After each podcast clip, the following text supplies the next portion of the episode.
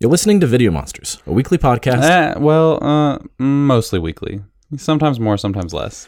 All right, fine. A mostly weekly podcast of Creatures Talking Features with your hosts Nathan Simmons and Eric Harris. Video Monsters is brought to you by the Chattanooga Film Festival and Central Cinema in Knoxville, Tennessee. Follow them on Facebook, Twitter, and Instagram, or online at chattfilmfest.org and centralcinema865.com. And links for each of these can also be found on our pages, so be sure to follow us at Video Monster Pod on Facebook, Twitter, and Instagram as well.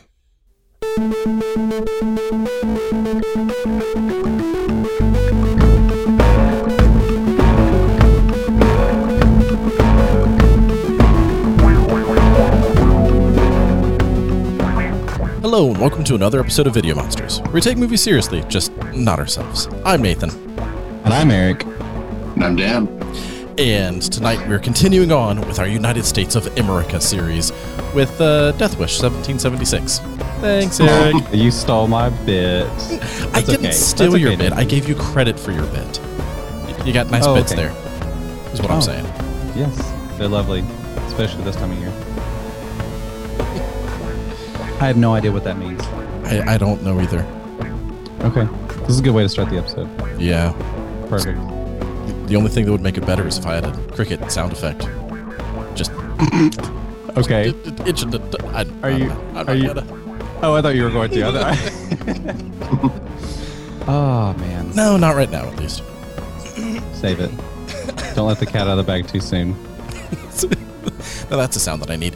Uh, yeah, so we are continuing on with our United States of Emmericha series with the Patriot, um, which, uh, yeah, it's a um, it's a movie that we all watched, and we're also recording a, a bit later than we usually do, so we might all be a tad loopy tonight. Mhm. Yeah, I'm recording after having a horribly shitty day, so I'm just going to be raging this entire episode. and it's going to be great. This is my this is my therapy for the day. You're just gonna start need- talking about Godzilla again, aren't you? Yeah, I'm just gonna. That, that's pretty much it. Yeah, I'm just gonna be like pissed off about Emmerich's Godzilla. I can I can find things to rage about in in the Patriot though. I mean, you can, but um, I'm just gonna rage you shouldn't. nicely. I'm gonna be like, man, Mel Gibson was fucking awesome in this movie. God damn it. well, yeah, no, that is definitely something that uh, that we can rage about is Mel Gibson because, man, that that was probably one of the most uncomfortable things was with watching this movie. Like, it is a great movie, and I love watching Mel Gibson, except for the fact that I hate Mel Gibson, and so Yeah. I'm always so torn with, with any movie that is in now.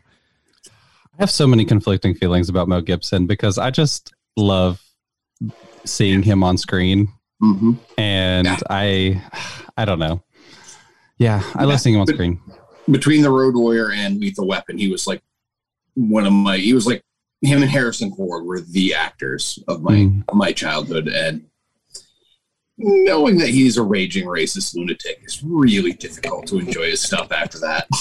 Yeah, I find Oh, myself sometimes. Not just racist too, anti-Semitic. I got to throw that one in as well. Yeah. Weird, you know, which is strange considering he made the the movie about the most important Jew of all time, Yes. our, our guy, our guy Jesus, Jesus And the look Christ. what he put him through. Look what he put him through. oh man, He Yeah, made the I- greatest torture porn of our ages. He Yes. really did. That's true. Uh, yeah, I have this weird like there are times where I like really want to give him the benefit of the doubt, and I know I I can't, like I really can't. But there are so many times where it's like I don't know, like he's definitely a guy who has some very severe mental health issues, but that Mhm. definitely does not absolve him of the things that he has done. No, but sadly, that's why he. I think he works so well in so many roles because he's he's got that look in his eye where you can just tell he's a moment away from becoming completely unhinged. Yeah, And, Absolutely. and that that isn't acting. That is him. That's when he thought that the cameras weren't rolling. Yeah, he's just he just it, like the the scene in uh in Lethal Weapon where he's like going crazy in his Winnebago or what is it a Winnebago? He's in some kind of trailer or whatever, and Yeah. he, like they, he didn't know the cameras were rolling at that point. He was just He's just waiting for He them was to just show getting- action. He was getting ready for the scene, and and they were like, "All right, cut," and he's like, "Wait, what?" oh, didn't see you there. Ah, well, we could probably go on and on and on uh, about Mel Gibson, and I'm sure that we probably will a little bit in this episode. But uh, we're a little bit more pressed for time tonight. So Hmm. this Sorry, might Nathan. no, it's okay. It's just tonight might actually be done before two and a half hours. We might finally have a review done with the uh, shorter runtime than the actual movie that we're talking about. I don't know. This runtime was the extended edition was two hours and forty five minutes. So Yeah, this movie is long. It'd be interesting if one of our shortest episodes is for one of the longest movies we've covered ever on the show. we almost went past the runtime with Avatar, or maybe we did. I can't remember. We got close. Although Avatar is shorter, I'm pretty sure than than the. I think Avatar is like Really? 242, That and this is not the 245. extent, not the extended though. The extended's over three. Oh, that's But- true. Yeah, that's true. I've never seen the extended cut of Avatar. it's a lot It's, it's long. It, it's longer. oh, forms a much stronger connection. Uh, yeah, so we were talking about the Patriot, and uh, let's let's start doing that. Um, Eric, what is your or what was your context for watching the Patriot? Uh, the Patriot is a movie that I had seen originally in high school, um, and because everybody that I knew who was like, I, I was really into war films, as as a lot of teenagers are, especially in the South, and that was one of the ones that people were telling me that you had to watch. Uh, and it was one that I really liked. I spent like all that I really remembered about the film going into it this time were just like the battle scenes and Heath Ledger. Um, I didn't remember much. Like whenever I think of the Patriot, I think of like spoiler alert. Well, no, we, we I won't spoil anything Yeah, yet. we're, But we're I gonna, think we're of, gonna dive into a lot of things. we'll get into spoilers. Yeah. Uh, I think of I think of certain uh, spoilery things, and also uh, cannonball to the face. Um, that's definitely the first image that I think of with the Patriot. I had completely Yeah. forgotten that specific scene. Yeah, going into it this time, I wasn't really sure if I would enjoy it as much. I mean, it's the kind of movie that like I watched it when I was younger, and I was like, oh yeah, that's cool. I had some cool like action fighting scenes or whatever, and I didn't know much else about it, or like I didn't care much else about it, and I know I don't think I ever watched it again afterward. Um, so I really wasn't sure what to expect this time around. I feel I was hoping that I would enjoy it, but I was kind of being, especially like on the heels of Godzilla. I was really uh, like, oh, okay, I might, I might need to uh, keep my expectations expectations in check on this one. Well, that actually feeds in perfectly to uh, something that I want to know. With going through this Emmerich series, I know that we've not covered all of his films yet, and we're not going to be able to get through all of them uh, this time around. And yes, we are definitely going to have United States of Emmericha Part 2 at some point. But so far, uh, how is The Patriot stacking up for you in terms of Emmerich movies? Not in terms of all movies, but within Emmerich's, Emmerich's filmography. Where is uh, where is it fallen for you so far? It's pretty good. I'm. It's pretty high up there. Um, I would say, what other Emmerich movies have I watched? I think I've only watched the two Independence so far. Godzilla.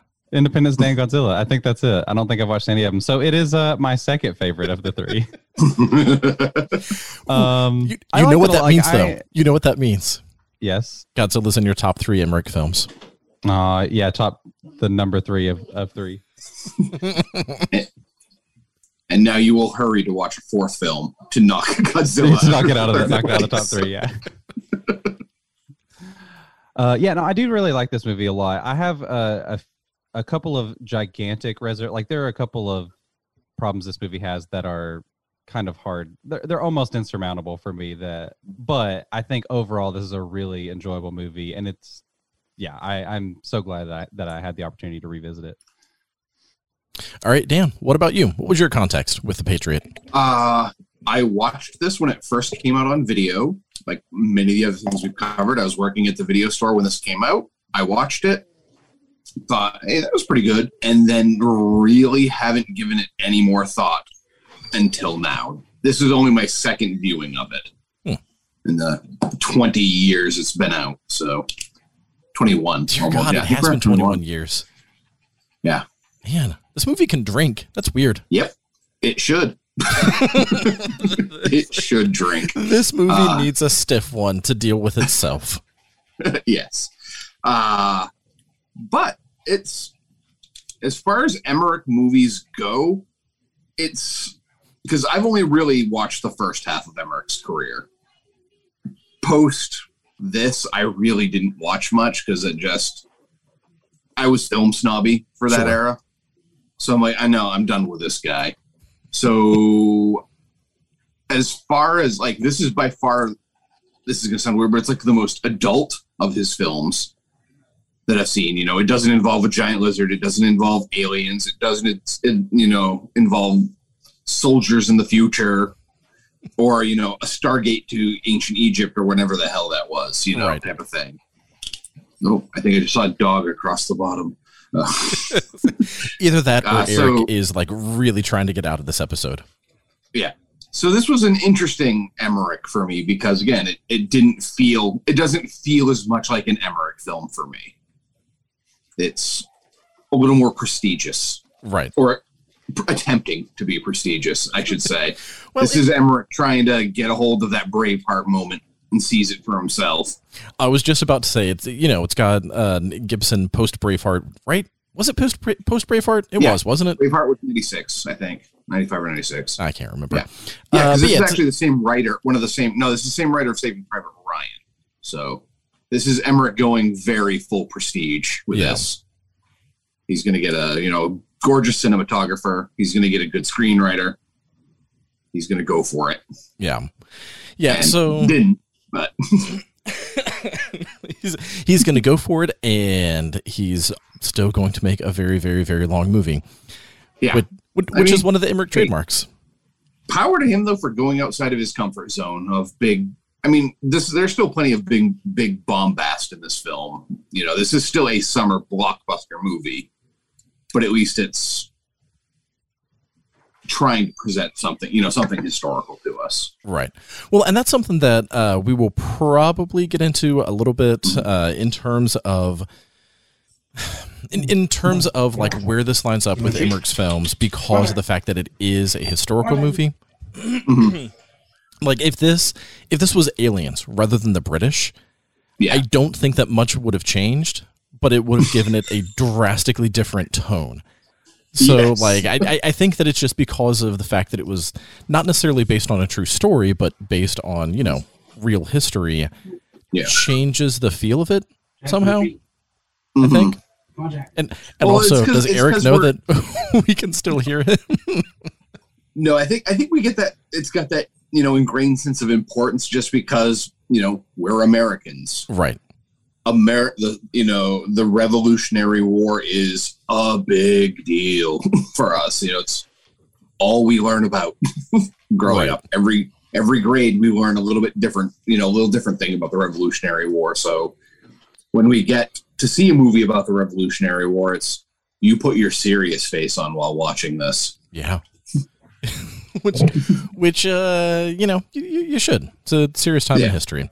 Um, yeah. So, I, as everyone knows, I love Roland Emmerich's movies. That's why we're doing this entire You series. You know, just a little bit. I didn't know that. I'm mildly obsessed with him right now. So I've been going you. back through watching all of his films, and if you've listened to the last few episodes, then you've already heard me go through and give all of my Emmerich spiel. So I will not go through all of that again with my context. But for me, much like you, Dan, I think that I only watched this when it came out. I didn't see it in theaters, but I remember uh, I remember renting it, and I don't think that I've seen it since then.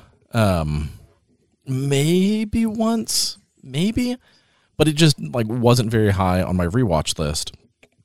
And I, I've also mentioned before that as much as I love Emmerich movies now, when I was much younger, I didn't really like grasp the fact that he was doing a lot of these movies that I really enjoyed. It was just like, oh, hey, I love Stargate and I love Independence Day, and I didn't, you know, I, I didn't kind of put two and two together because I was a kid. You know, what do I know? What do I care? But I do remember at the time thinking, man, Mel Gibson sure does love his like ultra violent historical, like I'm rallying for freedom kind of movies. And that is where The Patriot has always stood with me. It was the lesser Braveheart.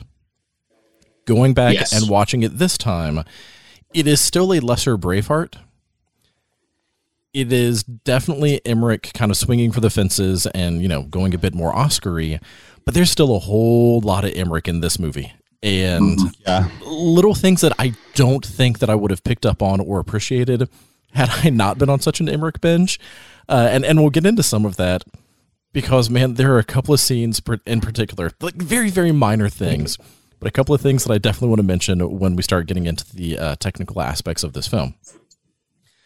All right. So, um, our overall, or at least my overall uh, review of the movie, and Eric and Dan, I assume you're probably mostly along the same lines? Question mark. One of these days, I'm going It's to a actually. solid mid mid range film for me. Okay. Mm. E- Eric, what about you? Where, where where would you put this? Yeah, it's it's so it's so tough because it's like there are certain things about this film that I think are just absolutely incredible. Um, like when I when this movie first started, and like just from the opening shot, I was like, God damn it, this movie is gorgeous. Like this is I like already I was like, man, I am so on board with this. This is gonna be the best Emmerich movie so far. And then too, the other thing that I thought was funny is like we've talked we talked a lot in the about in the Godzilla episode about like how Roger Ebert hated all of Emmerich's movies uh, and how Emmerich was mad about it, and you know, or you know, at least like poked fun at Roger Ebert by putting him in Godzilla. And then this was the first one that Roger Ebert liked and like gave a positive review to, and I'm like, oh man, e- even Ebert likes this one. This is gonna be great. And like, I was so on board with it for the first hour, and then like as the movie wears on. It's so long that there are times where it kind of drags a bit, and then there are just a few little things that like were nagging at me the entire Yes. movie that we'll get into. So it kind of by the end of it, it kind of was mm-hmm. more in like the the kind of three to three and a half star range for me. That that happened to me too because I watched the first 90 minutes of it last night before going Yeah. to bed, and I'm like, this is so much better than I remember. Why did I? Why was I okay on this? And then I watched the remaining hour and 15 today, and I'm like, that's why. Yeah, I think basically everything up until he start up until they start recruiting people to the militia is Yeah. like phenomenal, and then once It's they get the other people in it, very strong beginning on Yeah. this film. See, I I still think that um, kind of like uh, like I said with to Eric with Godzilla, I feel like with Emmerich movies you have to watch them in one sitting. Like if you get into the film and you can just get lost in the movie, I think that they don't feel as just long and drawn out. Because like I, I didn't Yeah. actually feel like this movie was that long. Like I, I was aware of the runtime. It's definitely a long movie but for me it never felt like oh my god when is this over you know it was kind of like Yeah. oh Mm. it, it's over It's, now it didn't feel that way for me at all, honestly. I mean, Yeah. I the first 90 minutes way better than the second 90 minutes, but it never it it it zooms along for four fifths of the film. Mhm. There's a it's about a 25 minute span where I'm just like, cut all of this and the movie's fine. Mhm. yes but if they cut it then it wouldn't have been an emmerich movie if, if we're thinking about the same parts so Truth. all right we, we will get to that uh, but here is the official video monster review of uh, the patriot an anti-war movie that shows the danger of nationalism at the expense of freedom by having characters brutally murder people for brutally murdering people only to learn the lesson that devotion to country is more important than personal motives or the Yes. movie that fighting for a cause is more important than fighting for personal reasons until personal reasons are actually powerful enough to be relevant. Or the movie where fear leads to anger, anger leads to hate, and hate leads to the dark side. with less space wizards. But regardless of which one you choose, this is a powerful um, alternate historical uh, war drama with a lot of blood, some genuinely heartbreaking scenes, and complex themes that have become even more complicated in today's political climate. Parentheses, yes, Eric, I know some themes are not handled as well as others. Yes. While understandably not for everyone, uh, the violence will turn some people away, and the nearly three hour runtime will turn a lot of the others away. We do recommend The Patriot, along with all the conversations that should be taking place afterwards, not just about the movie uh, in terms of film nerds, but in terms of some of those themes of, you know, nationalism and racism and stuff like that. All right, so from here on out, spoiler wall, we're going to be getting into the movie. It, it's 21 years old. The good guys win, the Americans win the end. What? Like there's I know, right? You can't really spoil this, but whatever. People die. There, A lot of people die. A lot of movie people is harsh. this movie. It's it's it's harsh, but in weird doses. Yeah.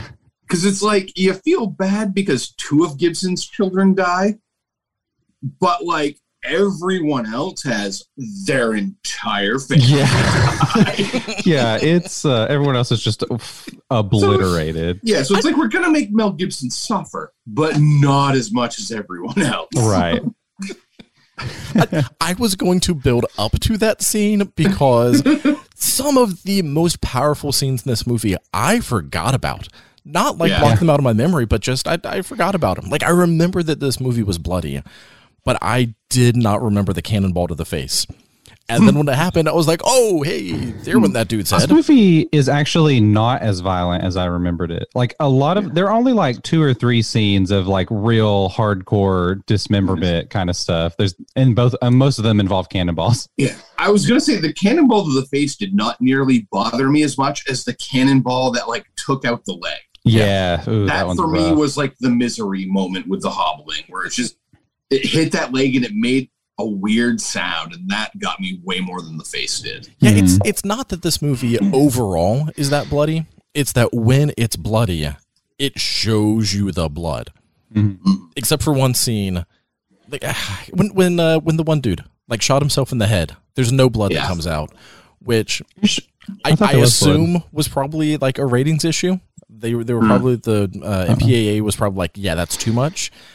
Hmm. Um, but uh, but yeah, it, it's when blood is shown, blood is shown, and so like Yeah. it, it sticks with you that this is a violent movie, even though yeah, like overall, you don't see that much violence. And some of the most horrific scenes you don't see, you just It's you know feel it's really compared- violent. It's just not super gra It's not like Saving Private Ryan. I was expecting was something about to more. Yeah, like Saving Private to Private Ryan. Ryan's war footage, this is tame. Right. Yeah, which that's the movie. I kept thinking about that movie a lot during this one because it's also written by Robert Rodat Roday, uh, Mhm. which is one of the only like he didn't really write a whole lot of movies. Rodan, Rodan, yes. yes, it was written by a, uh, a It was fire written by. Godzilla's rival. That makes sense. Yes, It explains all the times Mel Gibson screams now. Because Emmerich was like, "All right, Godzilla didn't do, didn't win any points for me, so I'm turning to his rival to help me out this time." Yes.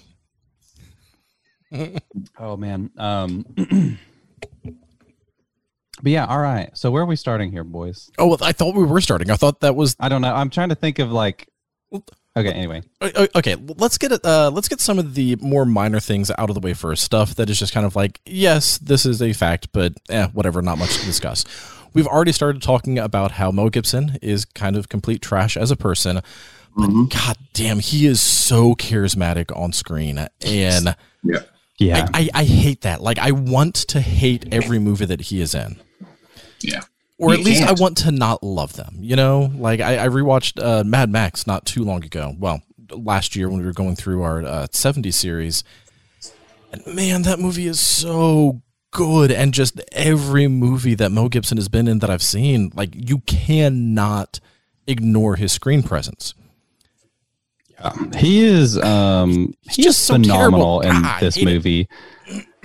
like he sells everything so well like from the humorous bits at the beginning of the film. Like he seems like such a sweet gentle father like the kind of guy like he you know he keeps his kids in shape but he also like clearly very much loves them and cherishes them and and all that. And then like during that Oh, man, opening the- scene The, Oh, the ahead. scene, the, well, the scene where Heath Ledger, I know how to words. I am good at things.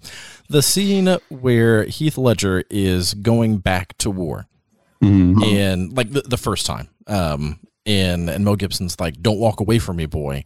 Like he gets so angry in that scene, and and it's like that's a bit excessive, except for the fact that you're thinking about the fact, like, oh right, no, he doesn't want his son to die because he went off to war, and he yeah. is back, and he's like, and you know, like I. I, I've not been in that exact uh, setting, but I've certainly been in settings where I have been more harsh sounding towards my kids because of something that they were about to do that was potentially going to hurt them. yeah And then afterwards, like I felt terrible, but it was like I, I, I needed to be loud so that you didn't hit your head on a table and you know crack it open and start bleeding. right But, but yeah, mm-hmm. like that that scene shows so like it's such a minor scene, but it Well, I think- shows I- so much anger and range.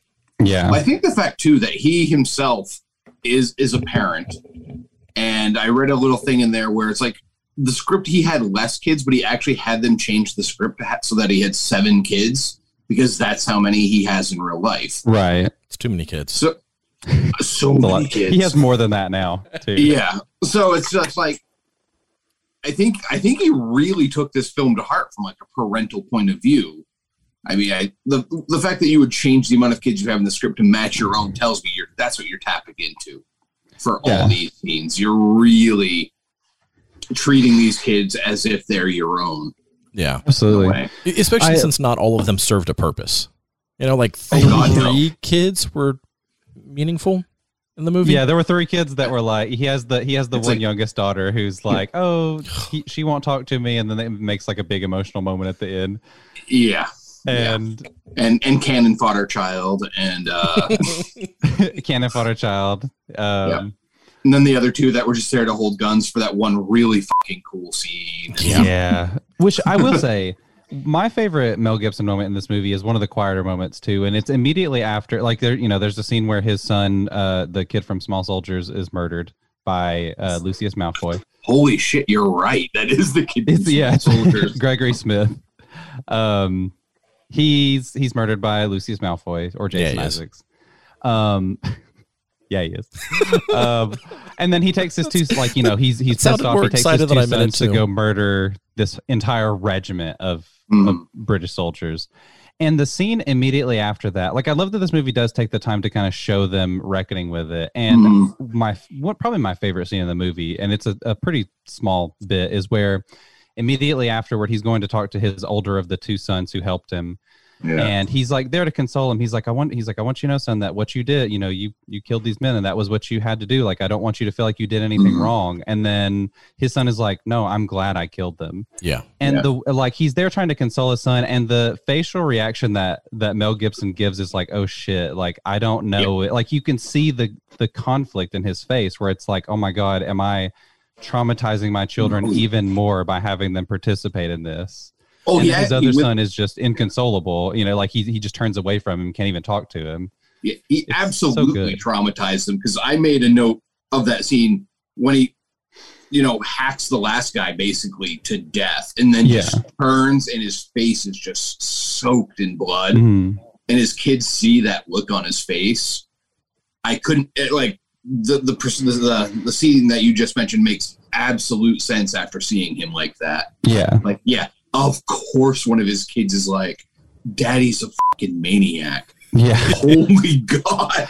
and i You know, love the that, other like, kid's like, yeah, I get why you did it, but the other kid is like, yeah I'm never going to do ro- anything wrong for the rest of my life now because I don't want you spanking me with that look in your eye. right Well, and that's one of the and I love that the movie plays both sides of that too. Like it's really, mm-hmm. it's really great.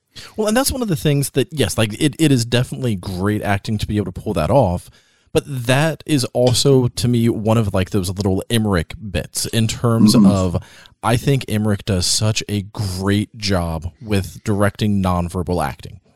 I guess he also does great directing, you know, actual words, but it, it's those little scenes where all that you have to go on is just the look on the people's faces. Um, Mhm. because like right before Mel Gibson turned around, uh, after he finished hacking that dude to pieces, you see the look on each of his kids.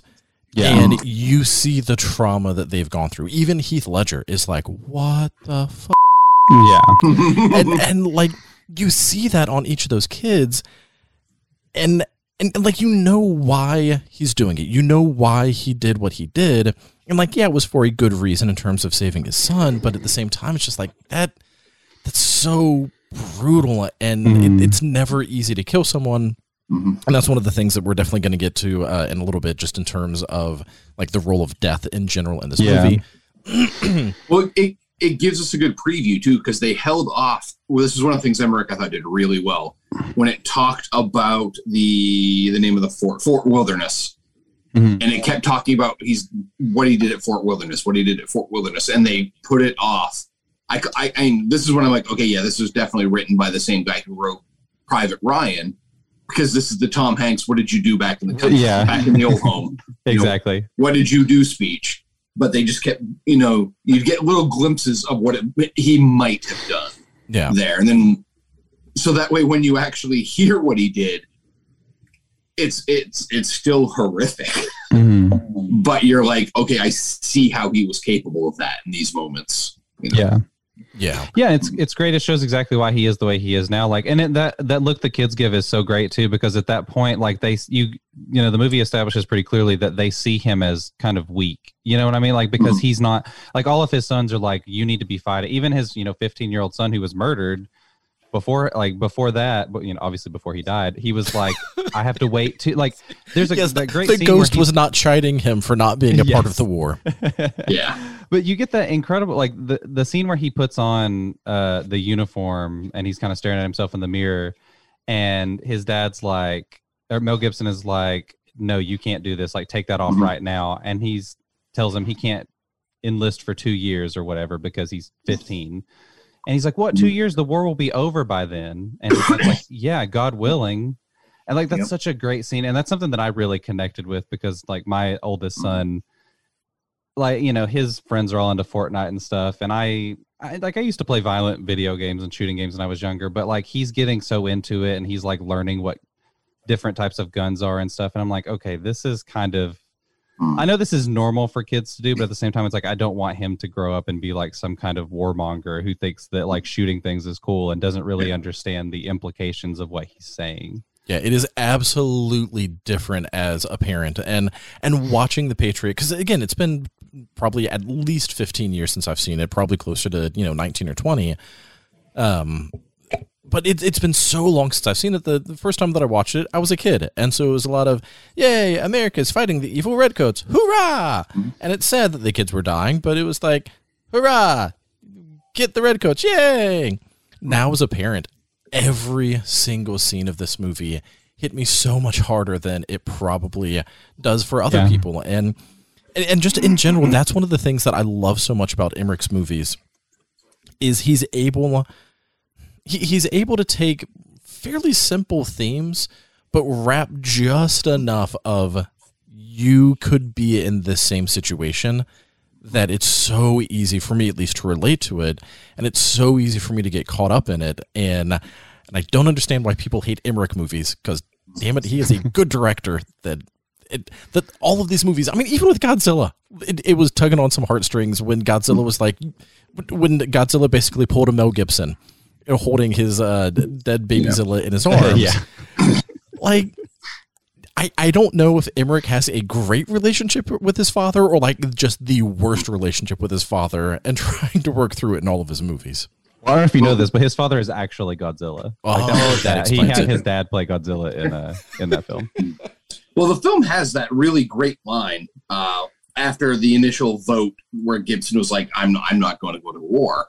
hmm Where the, it's it's that infinitely relatable moment where he says, "You know, parents don't have the luxury of principles." Yeah, You know, we've all been like, "Oh, my kid is never going to eat junk food. No way would I feed my kid a Twinkie at seven in the morning." Until that time when you're just like, F- it, "Eat it, kid. I don't Yep. care." You know, if that's what you want to eat this morning, go ahead. You Yeah. know, every parent has had that moment where like, no, I'm, you know, when you're new, you're like, my kid's going to do this and this and this and this, and your principles are what they are, and then, yeah, they will fold from time to time. Oh, absolutely. On what, on what the situation is, you know, if and if you stand true to whatever it is your principles are rigidly, you're probably going to end up being a terrible parent. Well, and that's one of the things, like just from a bigger theme perspective about this movie, that makes it such an interesting film. The fact that you know when Gibson was giving his whole speech of like, no, I'm not voting to go to war because I don't want to put myself in uh, in, in in harm's way because I need to care for my family, and since I'm not going to do it, I'm not going to send someone else in my stead. Mhm. Um, and, and then like when he's talking to Heath Ledger, and he's like, "When you have your own family, you'll, you'll understand." But he's like, "No, we're, we we need to go fight for our freedom and all this other stuff." Like you know, Heath is very like driven by idealism, and he's very much like you know, we we have a cause and we need to fight for this cause. Mel Gibson is very much, I have a family and I need to fight for mm-hmm. this family. And just that back and forth, that constant back and forth throughout this movie of what is the right thing to do? You know, like, is it better to fight for your family, but have your country fall, or fight for your country and end up losing your family in the process? and just the way that he's able to balance that, and the way that he's able to, con- by he, I mean Emmerich, like constantly shift tones in a way that I feel like makes sense. You know, like I, I don't ever feel like any of the decisions are way out of character for the characters. It feels like, yeah, that's what they would have done given the rest of the things that led up to that point. But I never know where the movie itself lands on, you know, the, again, individualism versus patriotism. And it's such an odd thing for a movie called The Patriot to have you know, kind of complicated views on patriotism. Yeah, I I do appreciate the, that about this movie. Like, I feel like you know the the film is the Patriot, and he very much is like not willing to stand up and fight at the beginning of the film, and you know then he learned. I don't know. Like, I like that the movie does present it very complicated, but I also feel like it makes some of the later scenes ring a bit false later on in the film because it does eventually get into that very like propagandistic. I don't. It, it's Liter- literal flag waving. Literal flag waving. Yeah, absolutely. And I don't know. It, it, I have a similar issue like I did with Godzilla, where it tonally it doesn't always work.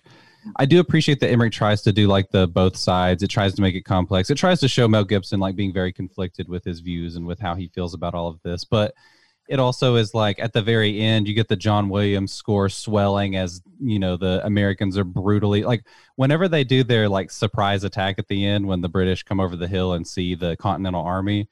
Like the fact that that scene has the John Williams music swelling and it's so inspiring as like they're just mowing down all of these redcoats. It's like ah, this feels a bit too much. Like it yeah, is too, a little you also have to remember they just built a or burned a church with the entire town in it. So yeah, that is which is a an insane anachronism, like yeah. a wild anachronism. But I mean, I get it. Like like I do get it. Like it is a triumphant moment. Don't get me wrong, but it's triumphant because of the fact that it paints the villains pretty one dimensionally for the most part. Like they do show a lot of the grunts, you know, mm-hmm. the kind of field soldiers feeling very conflicted about things whenever Tavington yeah. is telling them to like burn down the burn down Mel Gibson's house or burn down the church or whatever. They're like, "What? Are you sure?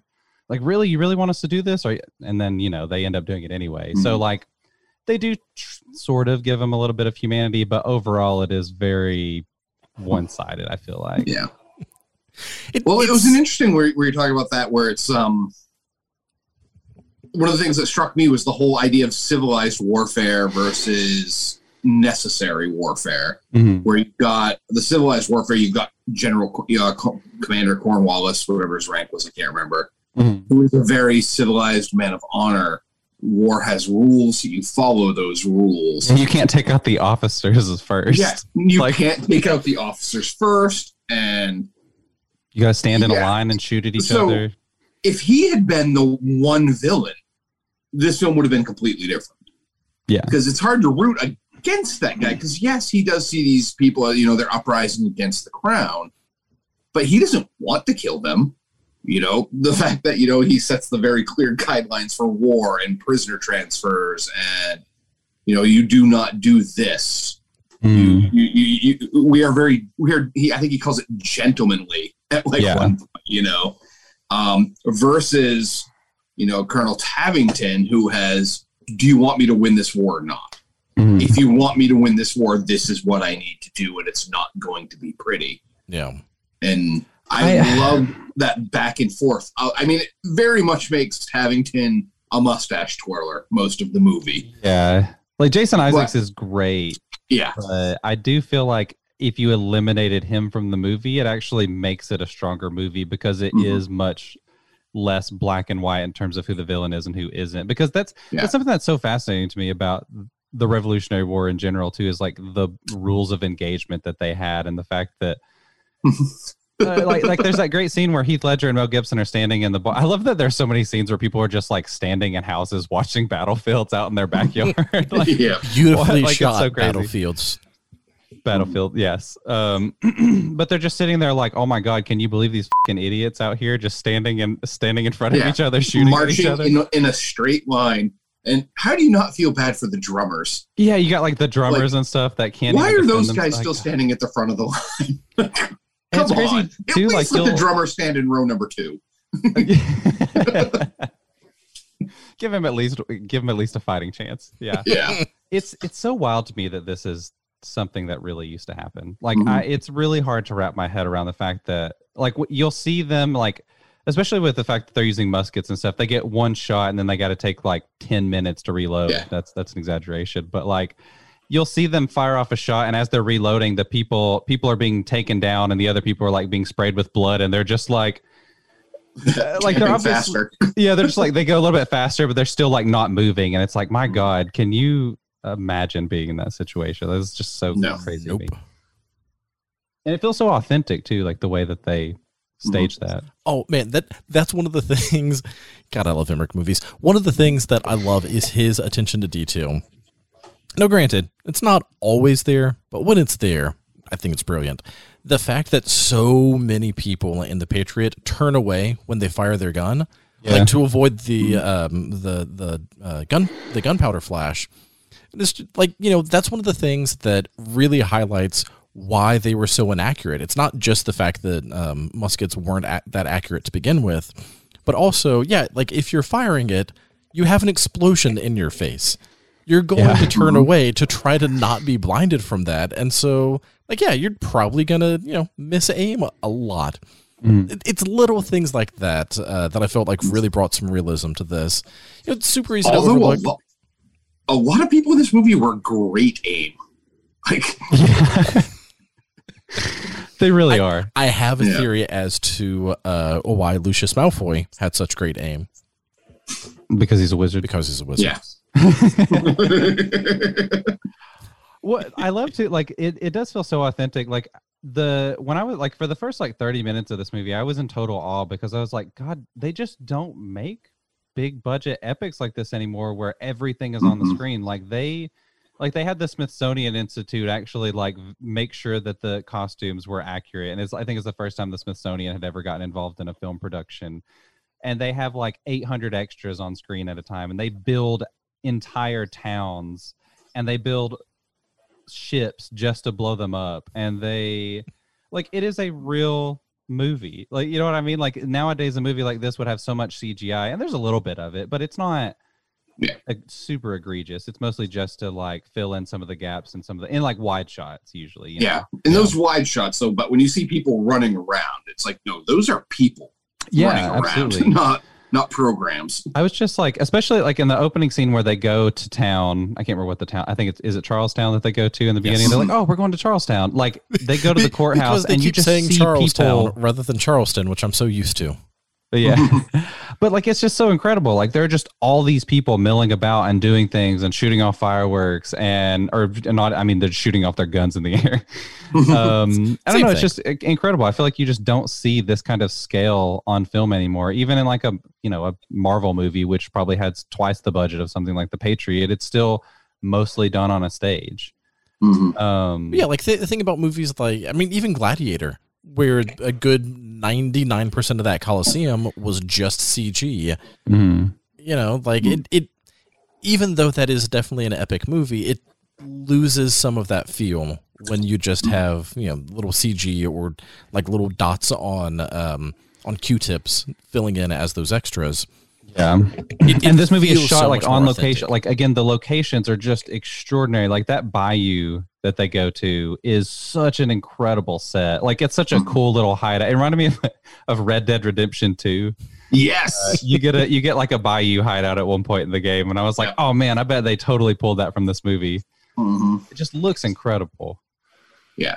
Well, Yeah. one of the things that's always fast about fascinated me about the South um, is all the people that do like the war reenactments, and I, I can only imagine they put out like a call to like, you know, not just Civil War reenactors, but like any war reenactor, like, hey, do you want to be an extra? Come be in this yeah because you know it.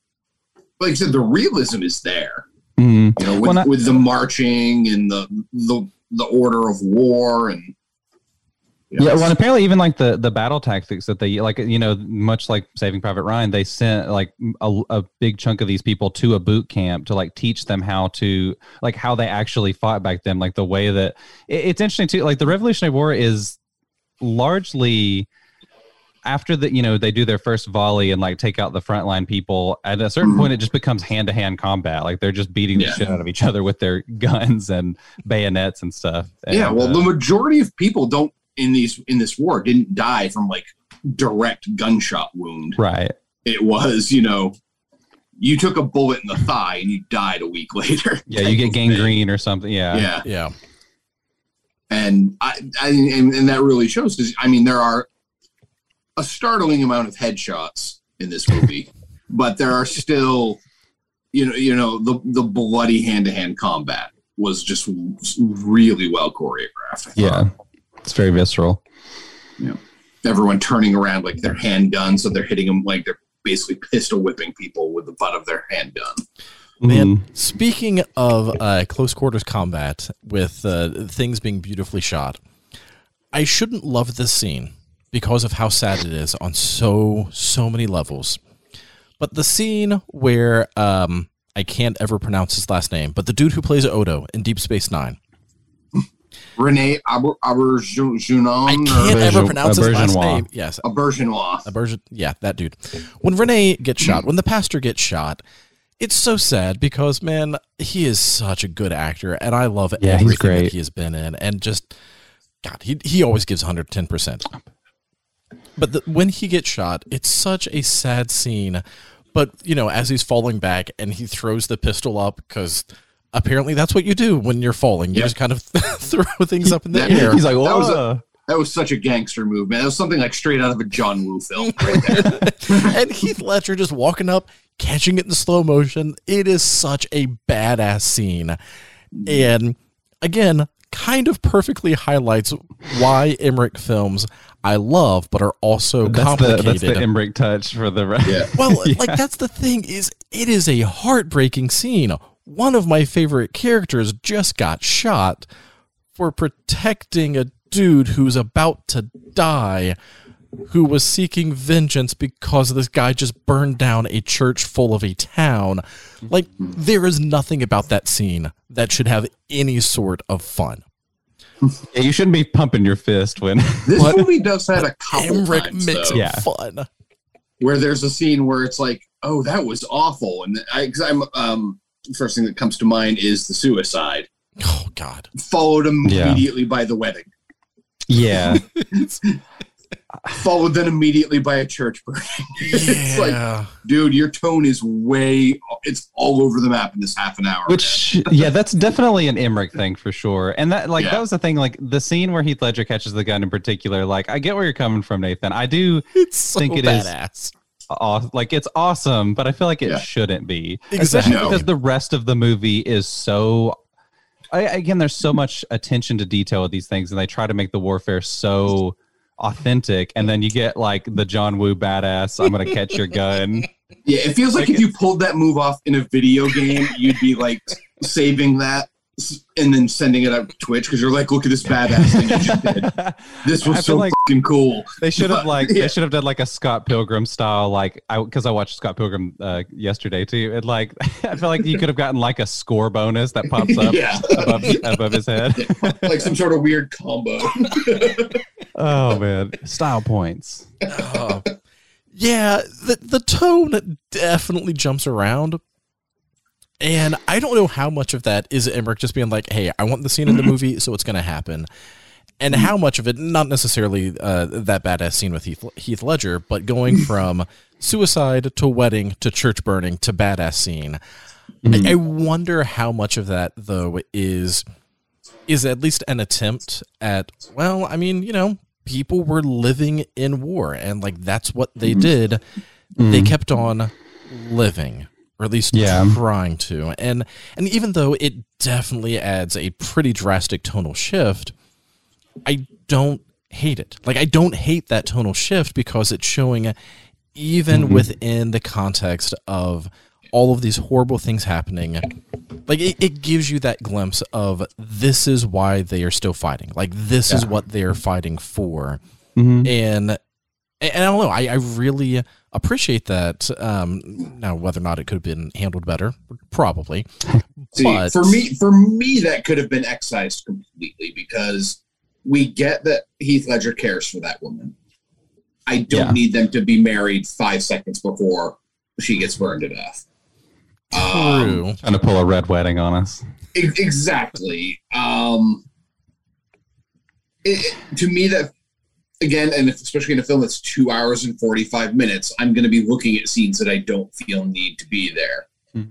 And I think, like on this one, they were just he was purposely upping the ante when it didn't need to be upped, because that church scene is horrifying, Yeah. regardless if Heath Ledger is married to that girl or not Yeah. it's absolutely horrifying and that would have been enough for me and i actually think that would have played well after the suicide type you know it's like it's got the, that stretch Yeah. moment where every where things are going well for the heroes and then there's a long stretch of things going horrible for them uh, I- that, I'm with you. I do like like I think what really sells that moment, especially I, I do like one thing I wouldn't cut is finding some reason for Mel Gibson to give her the the the North Mhm. Star necklace because the way that that kind of they kind of hit home with that where he finds that in the rubble and Yeah. that's how they figure out oh yeah they were in the church Yeah. and he kind of has that moment where he looks up at the cross on the wall that's you know charred and everything like that's pretty powerful i really like the way that they do that I I mean, it's not totally necessary. Like, I think a lot of the emotional beats in this movie, for whatever reason, like I, they work, but also like, despite the fact that I cry at like ninety percent of the movies I watch, this isn't a movie that I ever really got misty eyed at, except for Yeah. maybe one scene. But even still, like, Was I don't know, Was that when Mel Gibson's daughter started running towards him, saying, "Daddy, don't leave. I'll say anything that you want." no, that is very sweet. Um, That's- honestly, the one that that got me was heart. the part where Heath Ledger dies and he's holding him and he really breaks down and he talks about his sins returning to visit him. Like that that breakdown where he's like, I've lost so much. Like, why does this keep happening? You know, like his that's like that's the big Oscar-y kind of moment. So Yeah. it's you know, it he Mel Gibson still I mean, it's phenomenal. But um that was the one that got me. I do, I do love the like the little the scene with the little girl is very, it's kind of contrived. You can see it coming, but it still works really well. Yeah. It's very sweet, Well, and especially with how earnestly Mel Gibson runs after her. that's one of the things that I would definitely agree with uh, on, on Emmerich movies, because most of the stuff I'm probably going to defend more than either of you. But that is definitely one of the things that I absolutely agree with. Um, so much of what Emmerich does in his movies, it's expected. You know, like there's not that much that happens that you're like, whoa, never saw that coming. It's like, well, yeah, of course that's going to happen. Oh, they're getting married during a war. Of course she's about to die. Like, Yeah. you see all of these things coming, but I don't care. Like, even though his movies agree. not not necessarily mm-hmm. always be the most original, there's still. I, I feel like they still capture all of that movie magic. You know, like there is, even though Braveheart is absolutely a better movie, there's something about Patriot, the Patriot, that feels realer somehow. Maybe it's because it's not. because it's actually based on reality instead of braveheart uh, I don't know if I go that far though. This movie has just about as much. Well, at least this, this he did. It was based on the Swamp Fox, the guy, the Swamp Fox, which is kind of similar, at least to the Mel Gibson Ghost. Yeah, But yeah, Wish that he had actually been a ghost. That'd be even more awesome. he was a real. He's really the ghost See, is actually. that I wouldn't have expected. turns out Mel Gibson was dead all along. That's the, the M Night Shyamalan version of the film. yes. And oh god, can you imagine how awesome of a movie it would be if The Patriot was exactly the same, but turn it into a horror movie where the militia really are like, you know, ghosts and it is a ghost army attacking the They're like the ghosts at the end of at, in Return of the King. Yes. Yeah. How Oh, awesome would that be? That would be be great. cool. I'd, Yeah. I'd love it. I'd be totally fine if that was like a rug pull moment at the end. Yeah, I was like, you know what? It fits. It works. I will say one thing. I do think that like we, we keep talking about these tonal the tonal whiplash of this film. I do think that there are a lot of bi- there are some big there's some big tonal whiplash, but I do think that most of the time it kind of works because this movie is it is very old fashioned. Like it feels like a movie that could have been made you know, in the old Hollywood era, like very Gone with the Wind s kind of. So like I I like how melodramatic it can kind of get, and I like that it's pretty corny at times.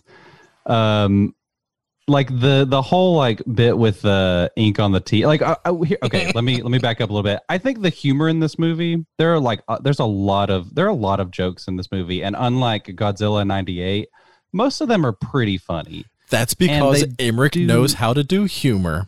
there's good physical humor in this movie like Yeah. it's really like my right from the beginning i absolutely love the bit with mel gibson building the rocking chair and falling like you know he's gonna fall when he sits in it but it still is so funny and the fact that he throws it into a pile of broken rocking chair rocking chairs is so funny And the best the- part of that is Oh my the God. payoff an The payoff hour and a half so later good. when he sits in uh, Cornwallis's rocking chair. He's like, huh, this He one sits down works. and, and like he just kind of throws his hands up like what the f- what it's I- so funny That was a I great love that.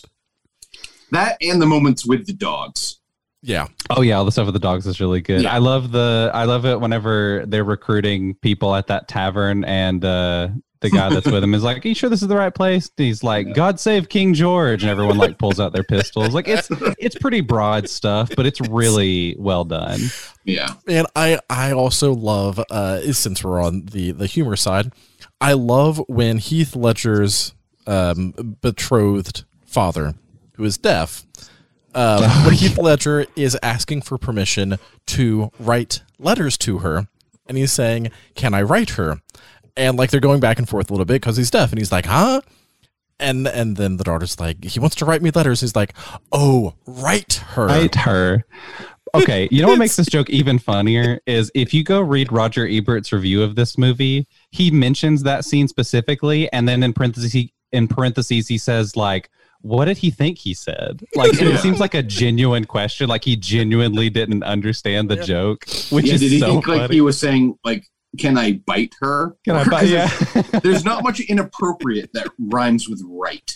You know? and Oh, that is gosh, what I so love funny. about that that bit of humor. And God, so much of Emmerich's humor is he doesn't always explain the joke.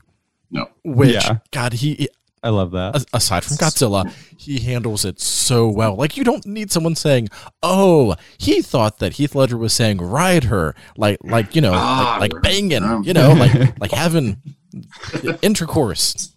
See, speaking of Godzilla, I thought your favorite source of humor would be the snide Frenchman.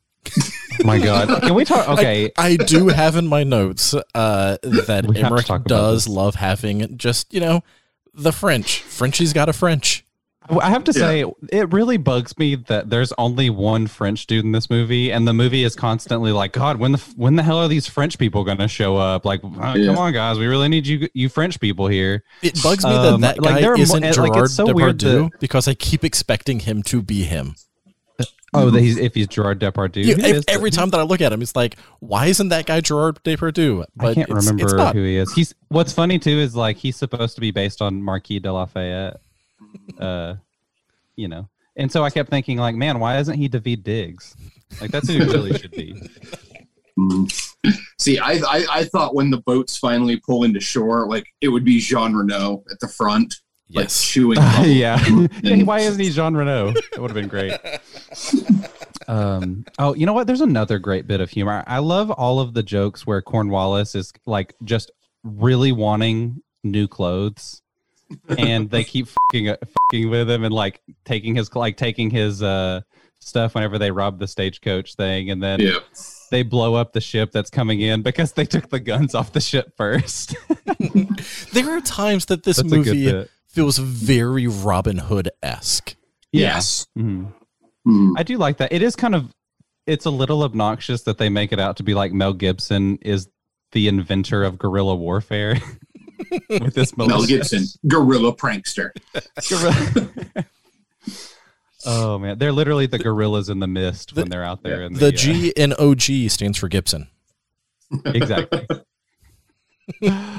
oh man, No, that was a Um, great scene though when he called for the parlay and like I've got all your officers out there. We're gonna shoot them, and they were all dummies. And It's one of those scenes. That's another one where like the the tonal whiplash is kind of weird because it's like it's a really triumphant, great moment how he manages to break all of his uh, like spring all of his men out and their dummies Mhm. or whatever. But like it also feels like it belongs in a different movie. You know what I mean? Like again, like the movie, it feels like it's you know like a it's it's really fun and has like a kind of Soderbergh esque quality to it, like an Ocean's Eleven heist Yeah. thing that they have to do, and you get the big reveal at the end. Like it's a great isolated sequence, but it feels a little out of place in the movie that is otherwise like really grounded. Like you can't, I can't imagine anything like that ever really happening. I don't know it. Well, especially since at the end of that scene you have him in um in Tavington's face off, essentially. Yeah, It's He's like, like, oh shit, shit just got. Apparently that was ad lib. The soon, yeah, yeah. I, I Yeah, read that too. which I kind of I love because I think that's a great, great It's line good, right yeah. there. Yeah, because you just know this movie is going to end.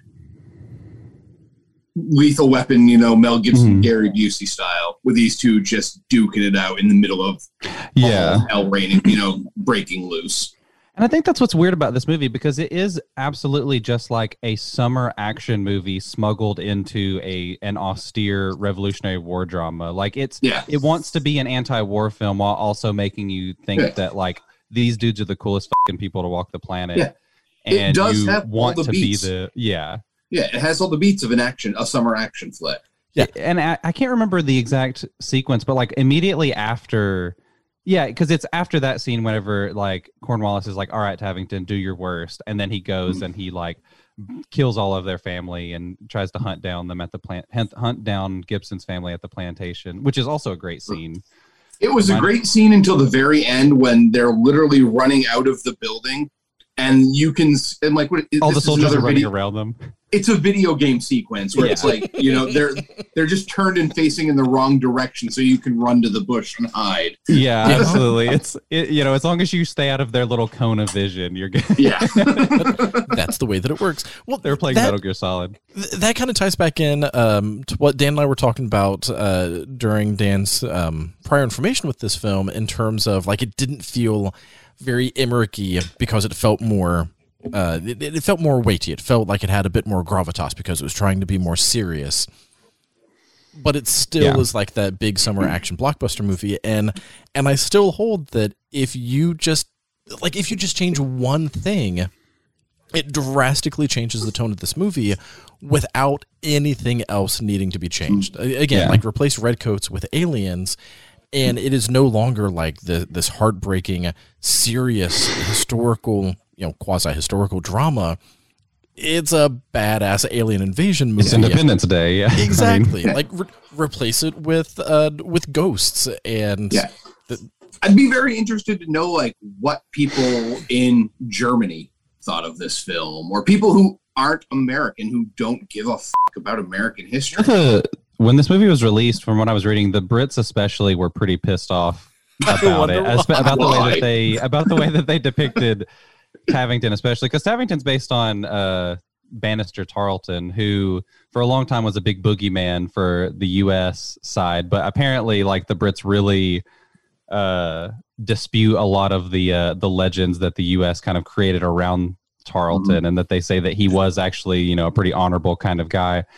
Um, so yeah, like this movie, there were a lot of things that people were kind of like pissed off about, which there's one Yeah, thing that I wholeheartedly agree with, which we'll get into in a minute. But uh, there are certain things where like it is, you know, there a lot of these are composite characters. You know, they're not directly based on. You know, he's Mel Gibson's not directly based on the Swamp Fox. He's you know he's based on a Yeah. number of different people and. Yeah, but people who have no dog in this fight, historically, uh, what do they what do they think of it? Yeah, well, and uh, again, take it out of like a you know his- Roland Emmerich, who is German. Yes. what does Roland Emmerich think about the Patriot? Roland Emmerich, who is himself an alien, um, like from outer space, is what I Yes. meant. Yeah. Yes. Um, but, but like that's the thing. Take it out of that historical context, and do they have a like? Does anyone else really have a reason to think anything about the movie versus just, all right, you know, the simple people of the land being attacked by the invaders trying to take away their freedom? Like that is so many movies that that's just like all of the movies, you know, like that is such a, a classic theme. It's just because it's set in history that uh, that like it feels it feels different and it feels like ah oh, is Yeah. that really what happened? Is that hmm i don't know. That that's kind of bastardizing history which i get but also it's a movie. And i'm not i'm not saying this like to you i'm saying this just kind of like in general of like yeah it's not real. Like i don't think at no point did i ever think ooh was this really based off a real it's like no it's you know it's a story that was set during a real period of time but watching the movie made me want to go find out more. You know, like this is the kind of movie that watching it, I was like, man, I don't know enough about the Revolutionary War. I should go and study it more. You know, obviously I know the broad strokes, but like some of those details about some of the, um, you know, like the dude that you were just talking about that uh, Tarvington or whatever is based off of. You know, like I, I want to read more about him. I want to read more about the Swamp Fox. I want to read more about these these characters in history, and that's one of the things that I think some people forget about when they're watching movies is that movies are entertainment, and even if there is something about them that is grounded in reality, it is not a documentary. Like it is not presented know, a I- historical fact, and and I get. I, I know one of the things that you're about to say, and yes, we're going to get into that in terms of like Yeah, why well. sometimes that does also matter Uh-huh. But also just like in general it's like well the british were never this evil. It's like well sure. But also this isn't necessarily a story about the evil british. It's a story about the evil army you know uh, imposing the evil army imposing on the freedoms of of the smaller people. Like that's the Yeah. story. Just happens to use redcoats rather than aliens And guess what? Alexander Hamilton didn't really rap. oh know. yes So, Well, I- sometimes you need to take that license to make the story more entertaining. I don't know. Like I think with Hamilton, obviously, like it goes so far, it abstracts the Revolutionary War so far that it works really well. This hmm. movie, I think, the biggest issue is it tries to really have it both ways because hmm. it tries so hard to be so authentic, but also to be Death Wish. I think that's where it where it gets kind of like I, I get the criticisms for sure, Oh, I get, I get the Um, criticisms. and I think they're fair, especially like if you're, you know, if you're ostensibly basing the some of these characters on real people. Uh, if you're mischaracterizing those people to the extent that you're making them seem much more evil than they actually were, I get I, that. I mean, yes, and I, I, I get it. I do get it, and I understand it. Especially if you're like outright saying like, "Oh yeah, this person is based on this." You know what I mean? Like, Again, I get it. I get it, and I do understand where the you're coming from, criticisms. Like, I also, I, I think of things like Grimm fairy tales. You know, I think of these stories where it's like, all right, here is a simple morality tale to get kids to understand whatever. Don't go into the woods at night, or don't follow strangers, or don't steal from a giant, or whatever. Like, whatever that morality tale is supposed to be. You know, it, it's one thing to just say, hey, don't do this thing that you shouldn't do. It's another thing to then embellish it into this big grand story to really drive it home, not only to emphasize the morality of it, but also to get kids to remember it. And sometimes I feel like that's what movies are doing. And it's like, yeah, of course, uh, Emmerich is trying to have it both ways with, yes, this is grounded in reality. But also, here's this really badass out with he. also, Heath Mel Gibson catching a gun only and- employs freed slaves. Look, we'll What get to that. We'll get to that in a second. is. We They we, whitewashed the shit out of we, slavery. we will get to that in a second. We, that is literally the Sorry, next Nathan, thing go that we're getting to. Finish your point. Oh, I'm just saying, I, I don't have the same criticisms of movies that I used to, even just a few years ago. Of well, that's not very realistic. I think that I've stopped caring, even Mm. if something is quote unquote based on a true story. I think that I've stopped caring because it's still entertainment, and you Yeah, know, I I, I think well, I think about like when I go fishing, or just anyone who has ever been fishing and knows you got the fishing tales of yeah, I caught a fish this big. But then by the time you're telling your friends about it, caught a fish this big. It's like, of I love hand gestures on podcasts where people could see what you're talking about. that's about. why You did do I'm a good also job of- changing of- the of- tone.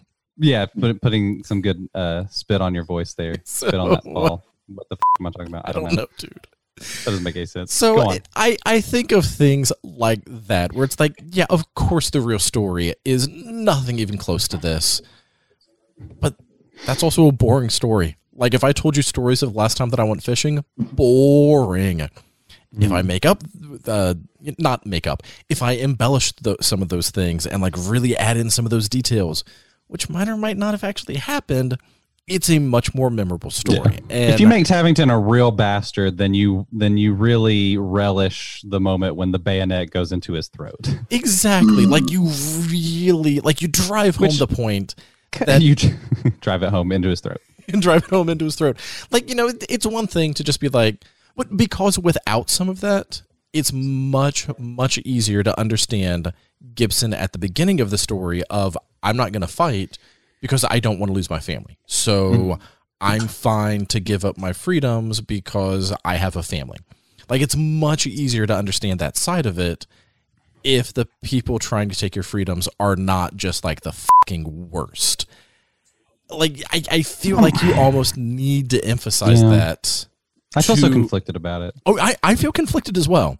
Like my notes are back and forth between this movie absolutely is just dripping with patriotism and this movie is probably, you know, the favorite movie of some of the insurrectionists. Like it, it's Yeah. such a back and forth of like ah This is I a love- total Republican dad movie. it's a Republican dad movie, but at the same time, it is You know, Mel Gibson, also the, the but but it's also driving home so many points that are antithetical to white nationalist Republican dads. and so like it's such Yeah. a weird it was also made 21 years ago when some of those themes uh, were not as relevant to to our current politics. But like and and I think that that's one of the things that makes this movie so interesting is it's based on history.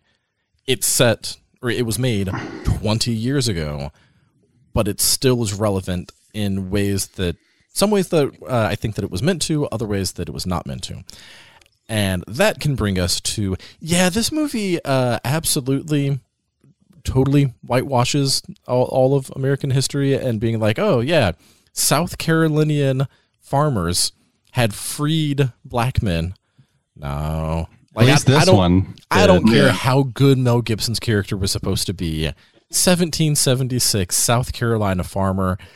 Mm. Those were slaves. I, I, it's it's my biggest problem because I think the movie really wants to try and show you how complex this is. It wants to show you that like the Americans also committed atrocities when they're you know killing people. They're not uh, giving quarter to those men in like the one scene. Yeah, but they learned that lesson really quick because one learned it person too- says, "Hey, we shouldn't do that." They're like, "You're right. Okay." and it's interesting too that Mel Gibson is actually on the side of like take no prisoners, which is kind of. And then, but then, yeah, I he's like, okay, you're it- right, you're right. I kind of wish it continued that because, like, like with the whitewashing, like Emmerich lets America off the hook a lot on some stuff. Yeah, Like we fight, we fight the good fight. We we we we don't have slaves, and and the one black the one black soldier that is in the whole movie gains everybody's respect by the end. You know, Uh, that's this he is does my gain the respect issue. of Donal Logue. So it really frustrates me that there's one black character and he doesn't have an arc of his own. Like his he Hmm. is there to serve the white narrative. Like he like you have the scene where he's talking to Heath Ledger and Heath Ledger's like got his like obvious symbolism American flag where he picks it up out of the dust and he's rebuilding, you know, refurnishing it or whatever, making it look nice. Um which which is that like like that's such a great piece of you don't need it. You don't need that explained. I do like it, but it's like it's very oh it's like very obvious. oh, it, it is met- totally obvious. kind of but- stuff. But like It's totally obvious, but it also works that the entire movie Heath Ledger is trying to like bring America together, symbolized through sewing this flag, Yeah. which is then what his dad uses to rally the troops. Like it, it And is that's a, a great great, arc. show. Don't tell. they don't afford to this this character the character played by Jay Arlen Jones, Yes. who's a great actor and deserved way a way meatier role in this film. Like he has a scene where he's talking to Heath Ledger, and Heath Ledger's like, "Hey, we're gonna build a better world, and everything's gonna be equal and perfect and sunshine and rainbows." And then uh, all Occam is just equal. like, "Okay, cool, sounds good." And Yeah. then at the end, you know, like throughout the film, Donal Logue is like, "Oh, I don't want to work with this black dude. I, you suck. Whatever." Like he's a total dick to him, and he's like, "Oh, I can't believe you're going to get freedom whenever you get out of this. Oh, that's terrible." And then like they never really have another moment together after that until the end, and he's just like, "Yeah, you've earned my respect," and it's like he's eh, because because yeah, he's fighting for another month after he's already earned his freedom. You know, he's Yes. fighting to protect the land that has enslaved him. Cool. Um, like when he when he could just go to apparently that coastal area that no British can find. where they all yeah, right on the coast, right on the coast somewhere in South Carolina. be No one can find it. They're to hanging be in Myrtle fair, Beach. there are plenty, and by plenty, I mean a good 90% of the South that understands nothing about the Gullah Islands. So, Mhm. like, Sure. current Americans can't find that in their history books. So, I buy that the British couldn't find it. I get that. it's like it's like this nice safe refuge where it's it's Yeah. nothing but I I, see- I guess just freed slaves who've you know they've created a community for themselves there, but they and they welcome Mel Gibson in there and and his family with open arms because you know he's a good one of the good white people. God, I'm sorry. Like it's just even so he puts in- absurd. he puts them in danger by bringing the one family that is being specifically hunted by the British to them. Yeah, and like he he cre- yeah, exactly. And he and also like the the all of the people who are working his farms get murdered by the British too, and they don't really seem to care. Anyway, but like with with Occam, he is he also fulfills Donal Logue's arc because like, oh, Mhm. I respect this black man there, the token black guy.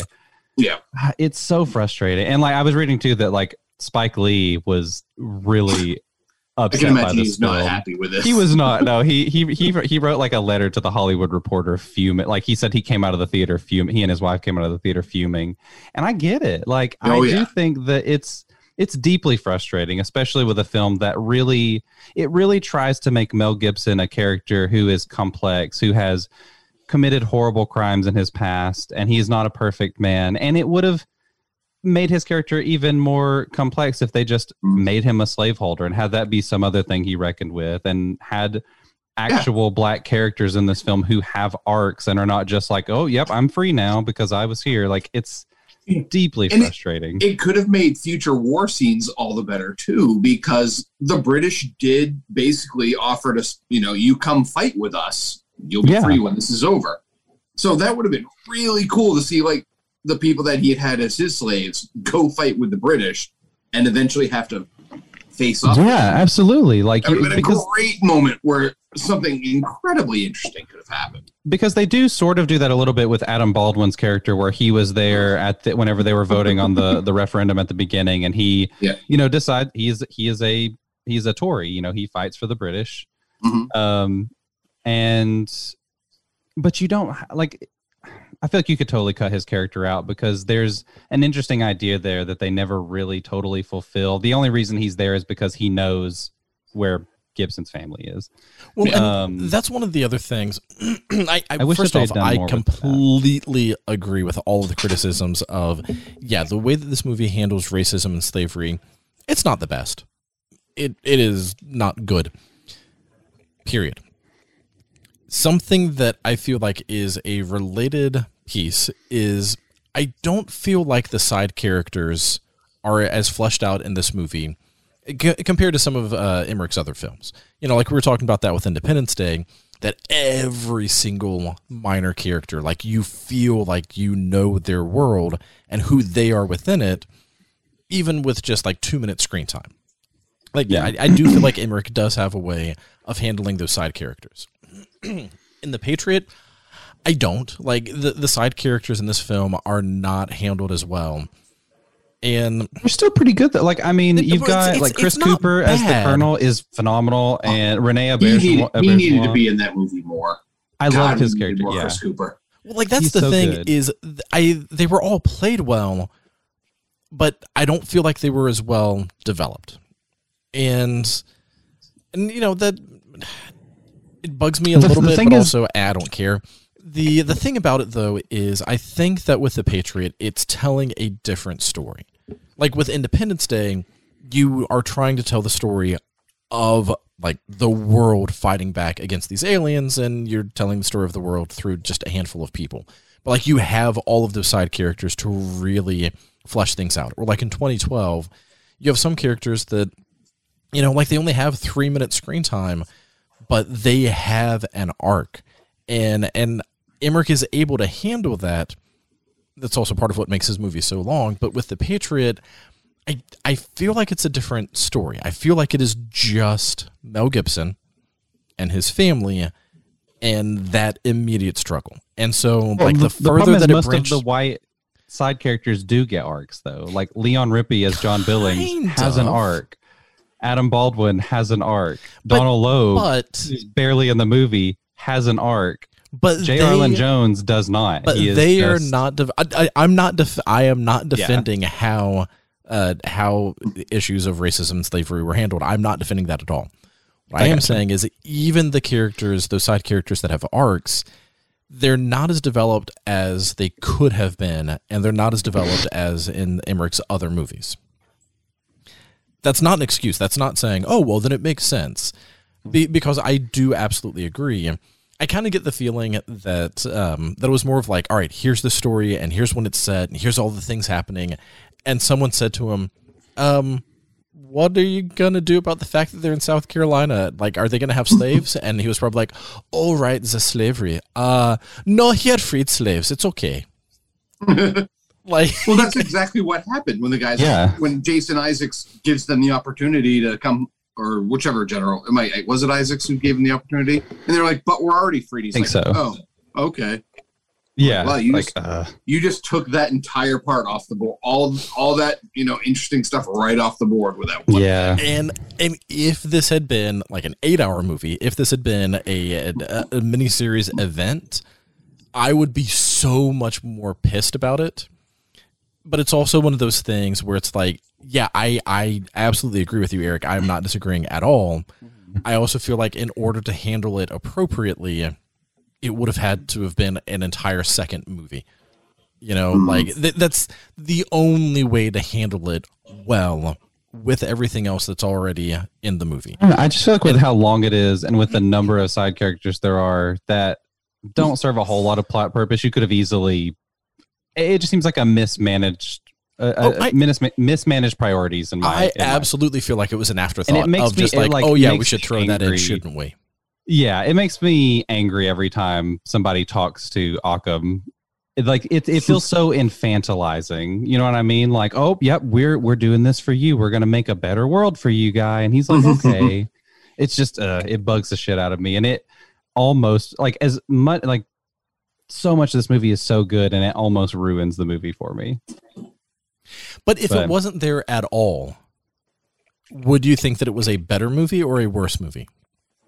Like like if slavery just wasn't a and right, and that's where I, I'm with it too is if they didn't address like if, if there were no black people in it whatsoever, then it's like what um hmm there's no black people, so at least they don't have to deal with the issue of slavery. But well, that's I what mean, they did with the Native Americans. Well, Native Americans only exist in Mel Gibson's memory. they only exist in the story, right?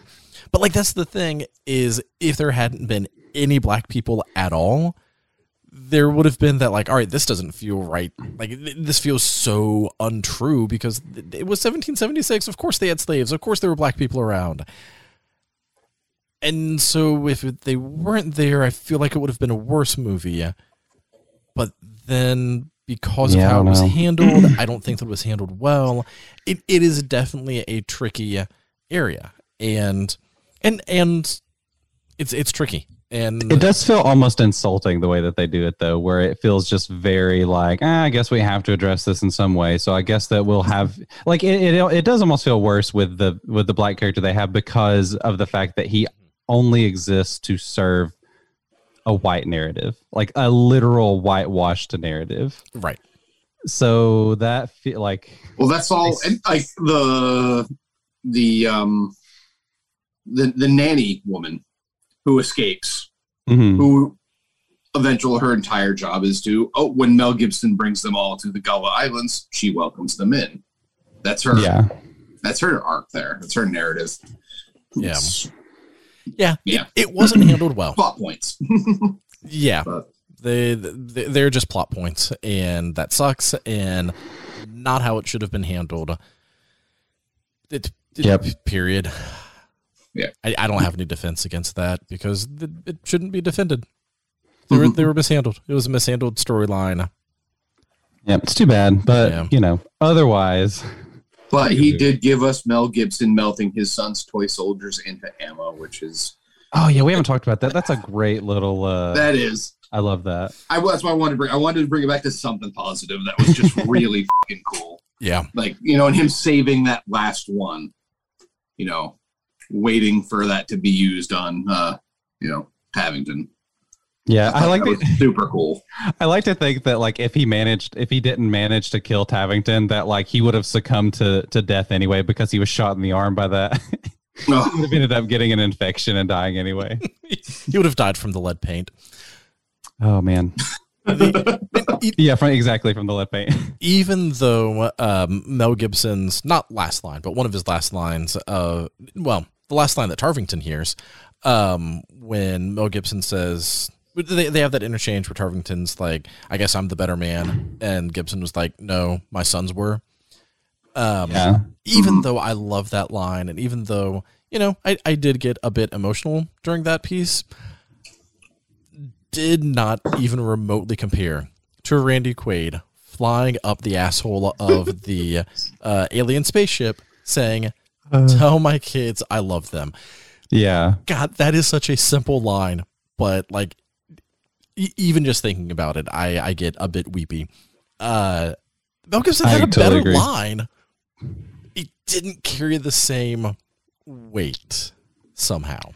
I agree. Like that's the thing I kept thinking about because like there's so many great emotional moments in this movie, but I never got that emotional about it. Like I was just more impressed by the performances and the staging and everything. But it, it the movie did always kind of keep me at a remove, and I'm still not entirely sure why. I don't know if it's just like the tonal mashup where it's like trying to be like the cool revenge film and you know the authentic war film and the family drama and all that stuff like I, I don't know. It's it's hard to say exactly why i felt kind of why i wasn't affected by it more because it feels like it's done very well most of the time I think that for me, the reason that that it didn't quite hit as hard as it could have, and it, and it definitely does. Like I, I definitely was getting very emotional during this movie.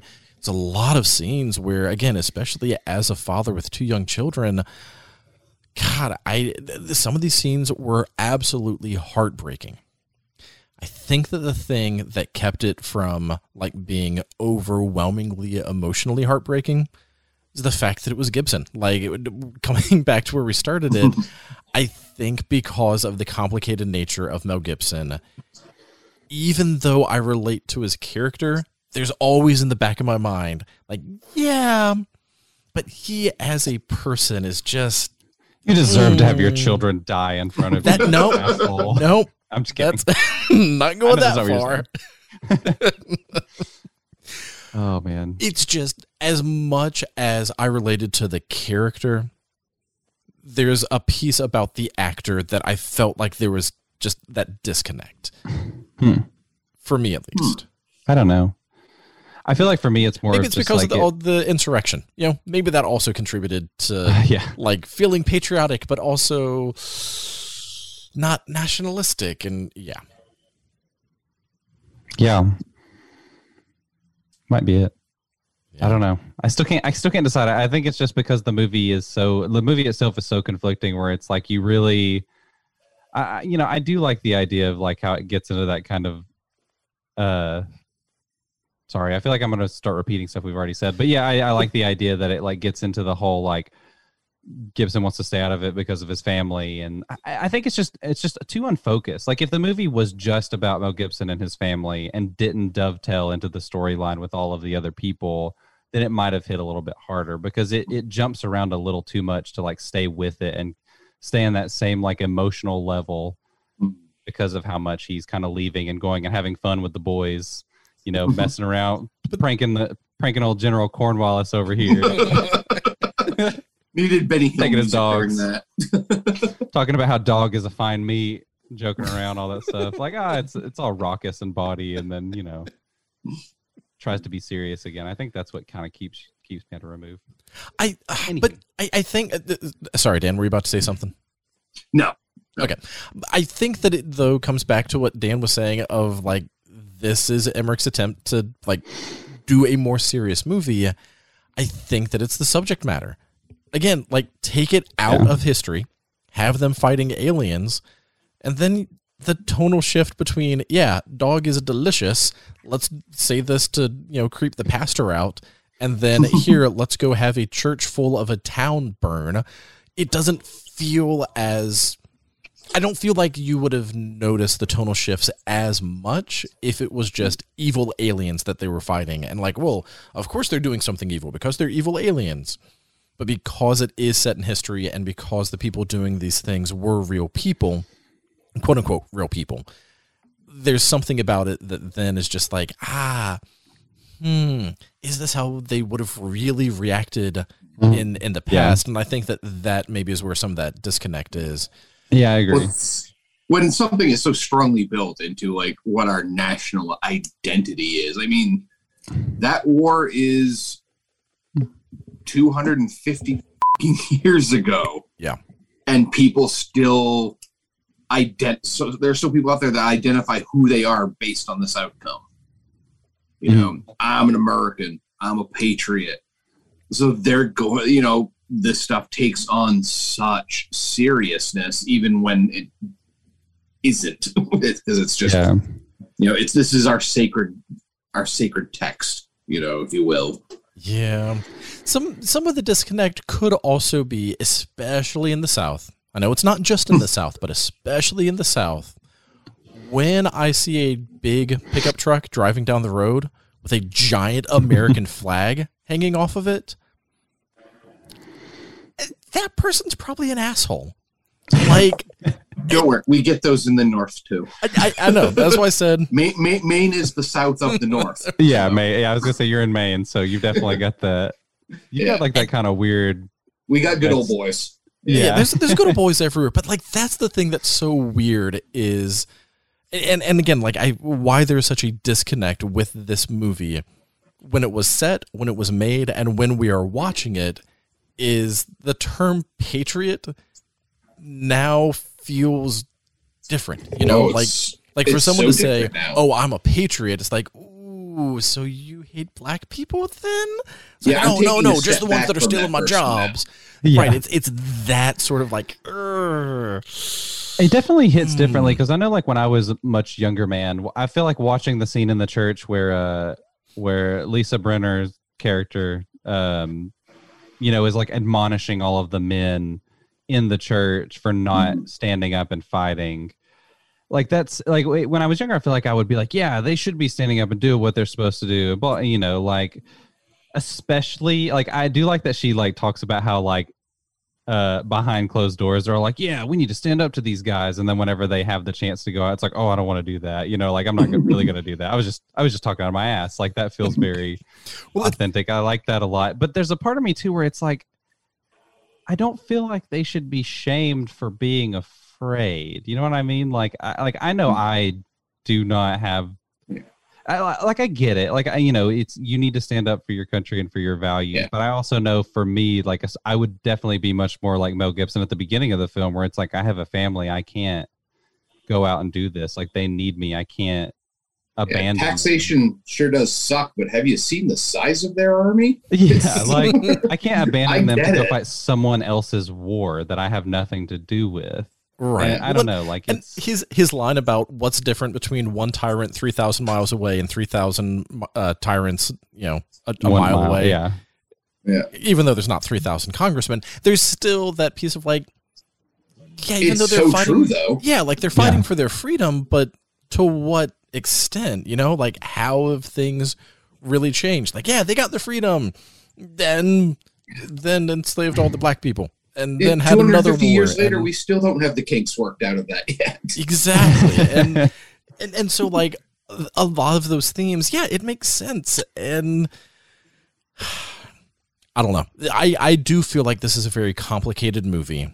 Even though it's simple, I feel like the themes within it are not themes that have easy answers. Like the, the movie itself isn't like this overwhelmingly, you know, like thought provoking, like, yeah, this is really going to make you, you know, question everything. It's like, no, it's Yeah. pretty straightforward, but the themes that are presented are themes that have you know been debated for centuries and continue to be debated in terms of again like where does where do you draw the line between individualism patriotism and nationalism uh, you know where do you draw the line between fighting for what you love and fighting for what you believe in um, and that reminds me of a movie that i want to pair this with when we get to that section uh, in just a minute. Um you know the the we've mentioned this a little bit but like the trauma of war even when you're on the quote unquote good side. You know we, we mentioned that in terms of mel gibson and his kids rescuing heath ledger. Like they were doing what was quote unquote right in that moment but those kids absolutely are suffering with trauma you know Yeah. like there's no question that they were forever changed after that moment for saving their brother. And it, the, even within that moment, like you are going to be dealing with that trauma. And one of the things, one of the things that I do like about this movie, and why I do feel like it is more complex than just you know some of the the surface level simplicity, is something that we've talked about a lot on this podcast when it comes to horror movies versus action movies. And it's something that is explicitly uh, is said by Mel Gibson with the why do men feel they can justify death? I, I expected him to follow that with um with other death. Like I expected the full line to be why do men feel they can justify death with more death. More death. But no, it, it stopped. And I feel like that's actually a more powerful line. You know, why do men feel they can justify death? It's like because uh, that's when Chris Cooper is saying something about like it'll be worth it, um, or you know, I, I forget exactly what they're talking about, but basically, Mhm. yes, it sucks that you've lost your sons, but we're going to win this war if we just blah blah blah blah blah. Like he's trying to give a reason for like, yeah, it sucks, but don't forget the bigger picture. And and Mel Gibson's line of just why do men feel they can justify death? It to me is such a powerful line because of the fact that yeah, why do we feel like we can justify death? Not explain it. Not rationalize it, but justify it. Like mm-hmm. there is no good death. And and that's one of those things that gets very very complicated so complicated that we do not have time to actually dive into all of the real world intricacies. But one of the things that I love about horror movies is uh, we've used this as an example a few times before, but like with uh, Last House on the Left, when the parents kill those rapists, they're not happy. They don't have any sense of relief. It's just, well, our daughter's still dead, and now we've killed people. And it didn't Yeah. bring her back. And you see just their brokenness and how nothing changed. In the original film, at least, not in the remake. The, the original film, yeah. In the remake, they're like, put that fucker's head in a microwave. Oh, so it's be awesome. So in the original, at the end, there is no, like, there, there's no good. There's no resolution. That's one of the things that makes that film so powerful to this day. Is it's mm-hmm. just so bleak. Then you watch things like Death Wish. And like you're rooting for Charles Bronson because it's like, yeah, I'm killing the bad guys. Pew pew pew pew pew. On all the black people in New York. all the people that I am tempting them into stealing me just so I have an excuse to kill them. But but yeah, he's so like you root for the quote unquote good guy who's taking out the scourge of the city. You root for James Bond. You root for all of these action heroes that treat death as just part of the fun of the movie. And horror movies Something you got to get a license for. Exactly. Horror, horror movies treat death like death, and and it sucks. I and mean, it depends on the horror of movie. course, it depends on the horror movie. Uh, From Beyond treats death like sex, but like horror movies in general treat death and treat murder and treat all of this vile aspect of humanity as something that is vile and like it's peeling back the curtain and showing you that darkness. And while I do not think that the Patriot goes quite to that level, I feel like there are more glimpses of the horror side of war shown Yeah. in the Patriot than there are the hoorah sides of war. I do appreciate that it at least tries to. It doesn't totally try to make it like a totally jingoistic, like everything we're doing is totally justified, and this is what we have to do to build our nation back and make it better for our children and all that stuff. Like it feels like it's it is definitely much more rooted in character. You Right. know, like you're getting the different sides of it based on the different characters where and, and a lot of times too it's not even necessarily the movie is endorsing any of those views like it's just like you know chris cooper is saying that because it's what he has to tell himself to get his job done. You know what i mean? Like um I, lo- i'm glad that you mentioned that because i wrote down in my notes that it feels like chris cooper's about to break out into a rendition of dear theodosia during that scene. Um because he's talking about build you know building a better world for his kids. Right. um but yeah I, I do like that the movie at least is trying to root it in character rather than actually trying to um make a specific point and you know it's not totally justifying this and saying that they're doing the right thing um so yeah i like that about it yeah And again, I, I do feel like it's even if more- it falters a little bit at I- times it's not perfect. I didn't say that it handles it with Yeah. the most finesse. Just saying. Eh, I think it's a more uh, complicated movie than than some people will give it credit for. All right, um, Eric, how Yes. rewatchable is The Patriot? Um, you know, it's pretty rewatchable. Uh, as long as you've got three hours to kill, it's definitely. I I think that's the biggest issue. Is like it is on the surface very entertaining in individual scenes. It's got a lot of great set pieces. It's got a lot of good character moments. Um, it's not a movie I would rewatch often though because it is such. It is just so much movie. Um, but you know, I mean, it definitely feels like a great movie to break out on the Fourth of July if you're wanting to sort of feel patriotic. You know, like it has, again, like I mean, despite the fact that it is so complicated, there are moments in this movie where it, you know it does kind of make you feel like you want to pump your fist up and be like, yeah, kick those, kick those redcoats' asses.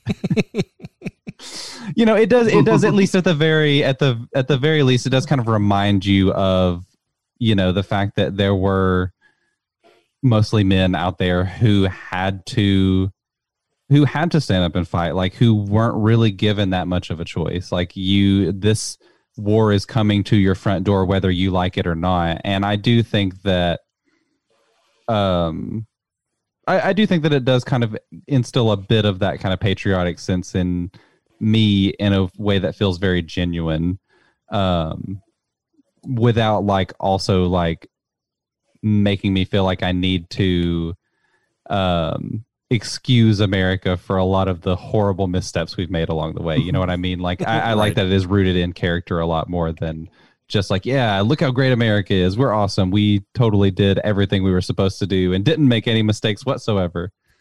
Sorry. I'm saying the same stuff over and over again. I don't mean Oh, to. that's that's okay. Um, Have you listened to the podcast before? I know, I know. It's just getting late. yeah, it is. Dan, what about you? How gotta be rewatchable early. is The Patriot? It's it's fairly rewatchable for me. It's it's like I said, I don't feel like I've missed a lot by not rewatching it Mm-hmm. over the past 20 years, but it's something Eric said kind of struck me funny when it was like, you know, if you're feeling like watching an Amer- you know, revolu- American movie on the 4th of July, and I'm like, there aren't many classic like revolutionary war movies. Yeah. Like true. this There's is a lot of Civil like War. I, I'm like, yeah, I'm like, okay, there's the John Adams miniseries, but that's not necessarily just the war. That was, you know, the whole shit about Congress and that. You know, That's not about like Um, the boots on the ground kind of people for the most part. I mean, I guess yeah, and I'm like, okay, there Yeah. was Johnny Tremain that they made us watch in middle school that I don't remember a damn thing about. Um, Oh, There's there's 1776. That's a good. That's a musical, isn't it? y- yeah, there's 17, that, and that's by Yes. fucking Bertolucci of all Why are there- people. You know, that's oh, yeah, there's- doing that movie. Why are there so many? Oh no, I think you're thinking of. Is that 1900? You're thinking 1776. Oh, is that 1900? Film. Nova. Okay, yeah, you're right. 1777, six- 70, uh, 1776 was Why are there so many musicals about the Revolutionary War? Yeah, but yeah. Hamilton. It's like this might be the most popular Revolutionary War movie there actually is. When you think of I think the only I one that you get that's kind of the thing that would close. re- You got the Last of the Mohicans, which would be a good prequel. You go watch Yeah, that. exactly, You but watch that's- Oh, Patriot. yeah, sorry. For See, whatever there's a reason, I quick scene where Mel Gibson runs through the woods in that, and you just don't see him, but because he's a ghost. Um, so, geez, yeah. I guess if you want to, if you're like an American history teacher, you gotta teach something about the. You want to put a movie on about the Revolutionary War. You're probably this is probably your go-to. You just got to get parental permission slip signed for the cannonballs, but It's I'm sure there's probably a and classroom Schoolhouse Rock. edition out there, like because I remember I watched like a classroom edition of Yeah. Glory that cut a lot of the violence and stuff out. yeah, Probably one for yeah, the Patriot. exactly. But we've got we've got Civil War movies galore to choose from, but not so much the Revolutionary War. So I guess that by its scarcity makes it even more rewatchable because the, the options are limited. Also, I just want to point out, I, I searched um, American Revolutionary War films on Google, and one of the options that popped up is The Matrix. I'm not really sure why that how that snuck in there. I don't know how the Google algorithm managed to Because that the one Matrix Revolution probably Yeah. Oh, that- Yeah, it just pulled movies that also have the word it. revolution. which makes it. that movie a thousand percent more interesting. If Matrix Revolution, they ha- like they they got stuck in like an offshoot of the Matrix where it's all Simula- where it's all yes. Revolutionary War. Man, simulation of the American. They got stuck in Assassin's Creed Three. That's what they Yeah. should have done with the Matrix. Is they shouldn't have continued the story. They should have like had it placed in different points of history with people living Yeah. through different simulations.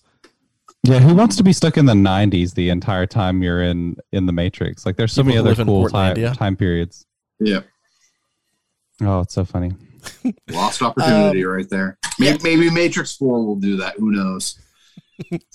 so I I'm kind of along the same lines of both of you in the sense that I think the Patriot is really easy to rewatch in the sense that like I, I really enjoyed watching it this time. And I had forgotten how good of a movie it was and how beautiful it was. And, you know, John's John Williams score throughout and how great the acting was. And it's a solid movie. I had forgotten how good it actually was, even though it is the, you know, Braveheart light it's still a really solid film. So I feel like it's really easy to rewatch if you have the time.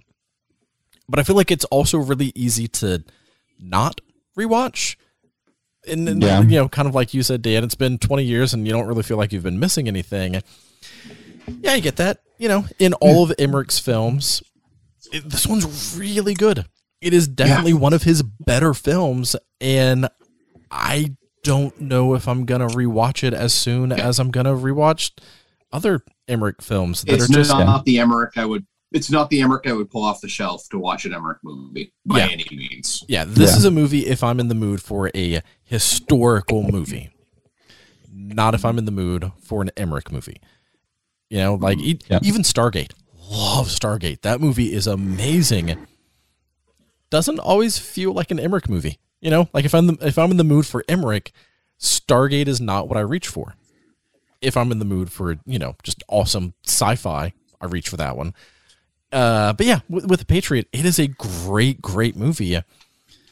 That I might go another seven years and not watch it again just because there's other things to watch. Yeah. Also, the almost three hour runtime, like that is a commitment. I, I feel like if you are going, I feel like this is well, like we said towards the beginning. Uh, and I forget um, if it was Eric or Dan that uh, that really focused on this with um, with some of that background. But this absolutely is just a summer popcorn movie. Like this is a middle of the afternoon. It's two o'clock. Kids are asleep. Got nothing else to do. Why not? I'll watch a three-hour movie. Let's Yeah, this is a total Patriot. like Sunday afternoon, watch it on TNT kind of movie. yeah, Like if it's on, you're gonna be like, all right, sure, why not? yeah, absolutely. Like when this- you when you when you go to visit your dad and he's either going to watch this or hunt for Red October. You know? yeah, exactly. It's the kind of movie that like whenever you're really tired on a Sunday, you'll watch it and you'll take a nap. Like you'll fall asleep for like a good 30 minutes of it, and then you'll wake up and you'll just you won't feel the need to rewind it. You're like, ah, I know where we're at. We're good. yeah, like throw this on in the middle of a Lonesome Dove marathon just to change it up a little bit. yeah. yeah, th- this is absolutely a lazy Sunday afternoon um, type of movie. Watching it at That's night, perfect. it because it's so like the movie's so daylight driven. You know, there's there's a few scenes of uh, the swamp at night, but so much of this movie is just during the day, and it feels like that's when it needs to be watched. All right, um, recommendations uh, or or other movies to pair it with. Um, one of the ones that I would pair it with is not even remotely similar in style of film, not even remotely similar in terms of uh, of general audience. But I would pair it with uh, The Secret of Kells, which, if you've not seen that, it is just a gorgeous animated movie about uh, the Book of Kells, which uh, it's in. Is it in Iona? I forget where it is. Anyways, um, it's like this small Irish village that is, you know, back in the 1400s or whatever. And they're trying to build a wall to protect from the barbarian invaders. But then they also have a monk trying to keep working on the Book of Kells, basically like their sacred text. and the, the themes in the movie play very heavily on we need to have the wall to protect our village but also what's the point in protecting the village if there's no like core humanity? And and mm-hmm. so that difference between like one monk is really fighting for no we need to build the wall which has a much different context now. You have to ignore some of the trumpian side of things but just trying to protect from the barbarian horde and then the other monk being like no what's what's the point in protecting our our land if if we don't have our history? And and so just that interplay i feel like plays in really well with um with gibson and his fight with individualism versus patriotism. Again nowhere even remotely close in in terms of style of film. Um but some of the the themes i feel like uh form a solid connection. Eric what about you Um, well, obviously Hamilton because uh, I could watch Hamilton anytime, and it's uh, one of the other Revolutionary War films. Uh, yeah, I kept thinking about Hamilton so much throughout this movie. I was like, man, I just really want some of these people to bust out in the song. Like, I want to, I want Mel Gibson to start rapping right now. I just No, want actually, Mel Gibson to burst through the stage in Hamilton. He'd be like, "What are you doing?" And he'd just be like screaming at people, and then the security people have to like usher him off the stage and be like, "It's okay, Mel." Sorry. Anyway, um, uh, okay. So yeah, Hamilton, great movie. You can watch anytime. Um, one movie, and I, I swear I am not picking this just to name drop this filmmaker because I'd have to do it on every single episode. But a movie that I was watching right before I started watching this is Aliens. Um, and and like as I was watching The Patriot, I was like, you know, these movies are actually kind of similar because Aliens is a film that is about um, someone who is the survivor of a traumatic event in their past, who reluctantly goes on a mission with a band of militia people to um to eradicate, like you know, to fight for their maybe not their homeland, but at least to fight some kind of existential threat. Um, and they're both films that are about parenthood, where, you know, The Patriot is a film that is very much about fatherhood, and Aliens is very much about motherhood. Um, so, yeah, I thought there were just some interesting thematic parallels between these movies that I never would have considered if I hadn't, like, kind of accidentally did a double feature with them. I, I actually Um, really like that pairing. That's good. So I thought I thought that would be a pretty good pairing, and of course, you know, I gotta I gotta name drop James Cameron at some point. Yeah, whatever. He's got to show up on every episode. Dan, what about you? What would you pair it with? All right, my first film. If I'm gonna rewatch something where Americans have to rise up against their oppressors or their invaders, I'm watching Red Dawn. Yeah. Wolverines. Absolutely. Um, I thought you were about to say Starship Troopers for a second, which That that would also make a very interesting pairing.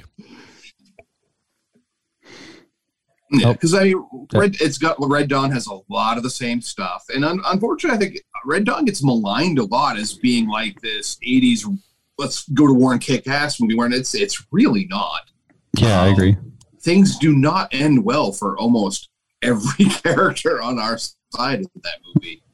Um, most of them live horrible lives or die by the end of it. Um, but you know, it's that's got that true American you can't you can't control us spirit. Um, and then I'm gonna kind of cheat with this next one. I have it paired with two movies because one shows you that war is hell, and the other shows you that America, fuck yeah, and that's First Blood and Rambo Part Two. Yeah. Uh, Oh, that's a good idea. Yeah. You've got the where you've got much like the the tonal shifts in the Patriot.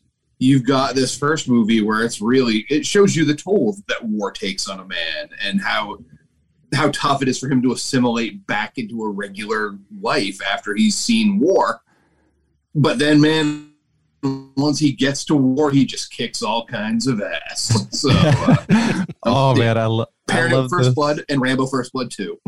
I love this so much because yeah, the Patriot really is like mashing both of those movies together. That's, Yep. that's fantastic. love it. Yep.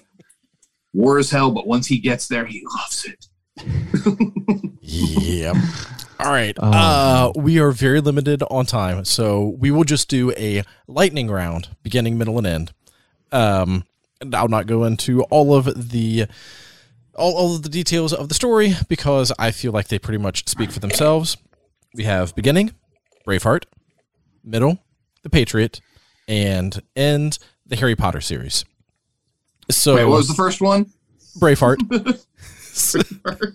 so we are following the ancestry of Mel Gibson from Scotland, and then you know uh, immigrating over into America, like his lineage uh, immigrates into America, and then you know he's following in his whatever great great great grandfather whatever that would be uh, following in his footsteps of you know just going out and rallying the troops with freedom but the reason that uh, Lucius Malfoy, whatever the actor's name is, I don't have IMDb pulled up, and I don't remember it right now because I'm tired. So whatever. Dude who plays Lucius Malfoy in The Patriot, he is obviously a wizard. Jason Isaacs. Huh? Jason Isaacs. Jason Isaacs. The reason that he hates Americans so much is because uh, he thinks all of them are mudbloods.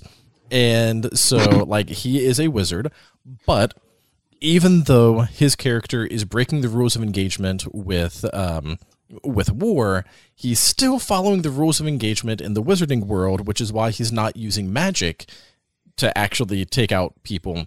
But maybe you know that, that might be why he's a better shot with his uh, pistol um, than than most because he uses maybe just a little bit of magic to to help it hit its mark. Just a little bit of magic. Just, just a little bit. So we love it. I love it. and and um, obviously the uh, the bayonet that was used to slit his throat obviously became part of the wand cane of uh, Lucius, um, Nice. which was then passed down in his family to then you know join Voldemort. Nice. love it. do you have a beginning, middle, and end? Um. All right. Is that it? Are you good? Yeah, that's good. We we also only have a few minutes left on the recorder, so oh yeah no i'm gonna mine's gonna be super quick because there's not really a story uh mine's just kind of i i like the idea of uh like in this movie mel gibson talks about how you know he always feared that his sins would return to visit him. And i think that that's actually true and it rings true throughout generations because there are so many mel gibson movies that are about like his family being murdered or his his he's got a dead wife or his kids have been killed or um you know he's uh his children have been taken for ransom or whatever like there's so many mo- or payback like there's so many revenge films here so it's like yeah his his sins do revisit him throughout generations you know they maybe started with Braveheart, I guess, since that technically would be before. No, let's uh, Um, start start it not with Braveheart. Start it with Maverick.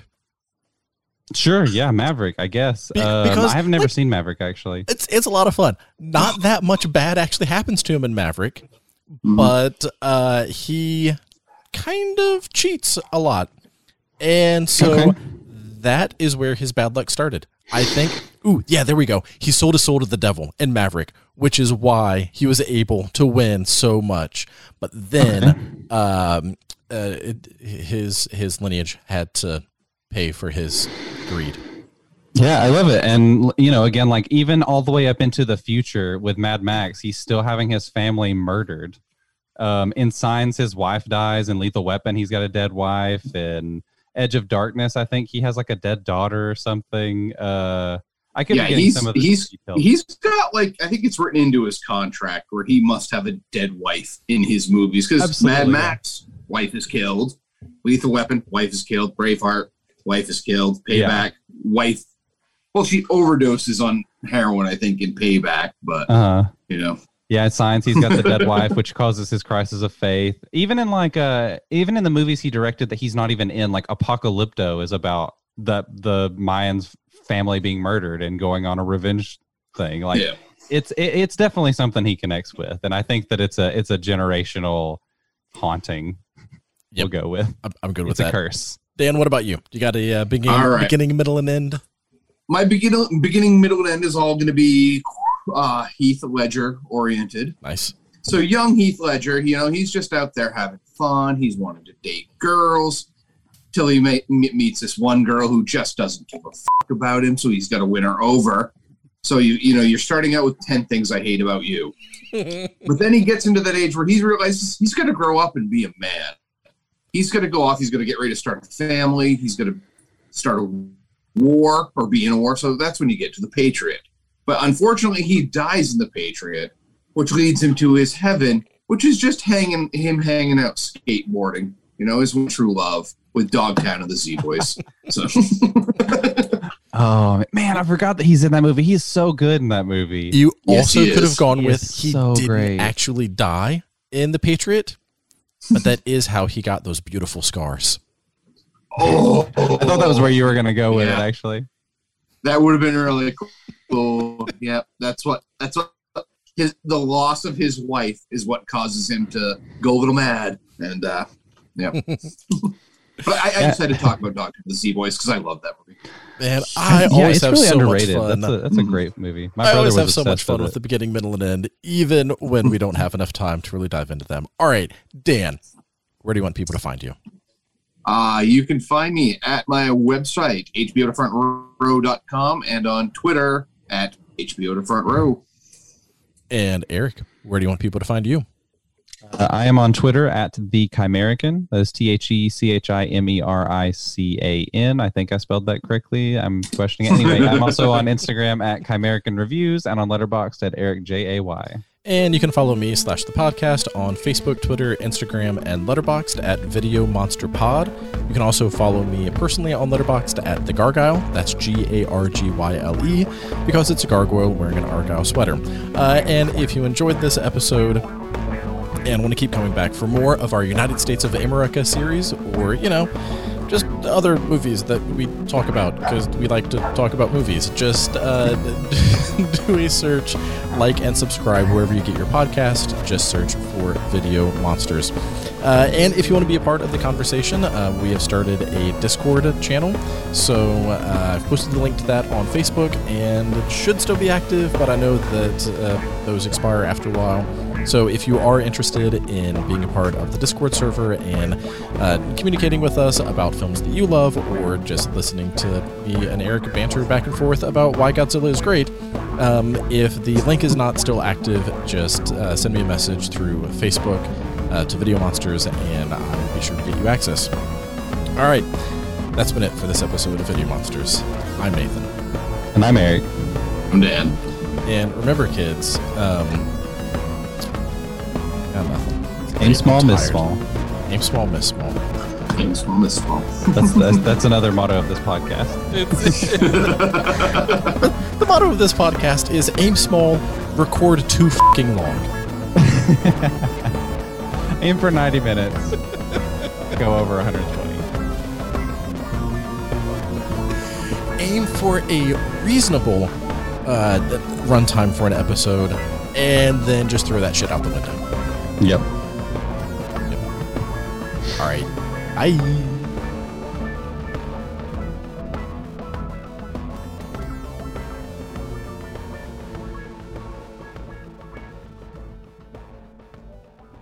You got nice Oh, bits okay. there, is what Oh. I'm saying. Yes. They're lovely, especially this time of year.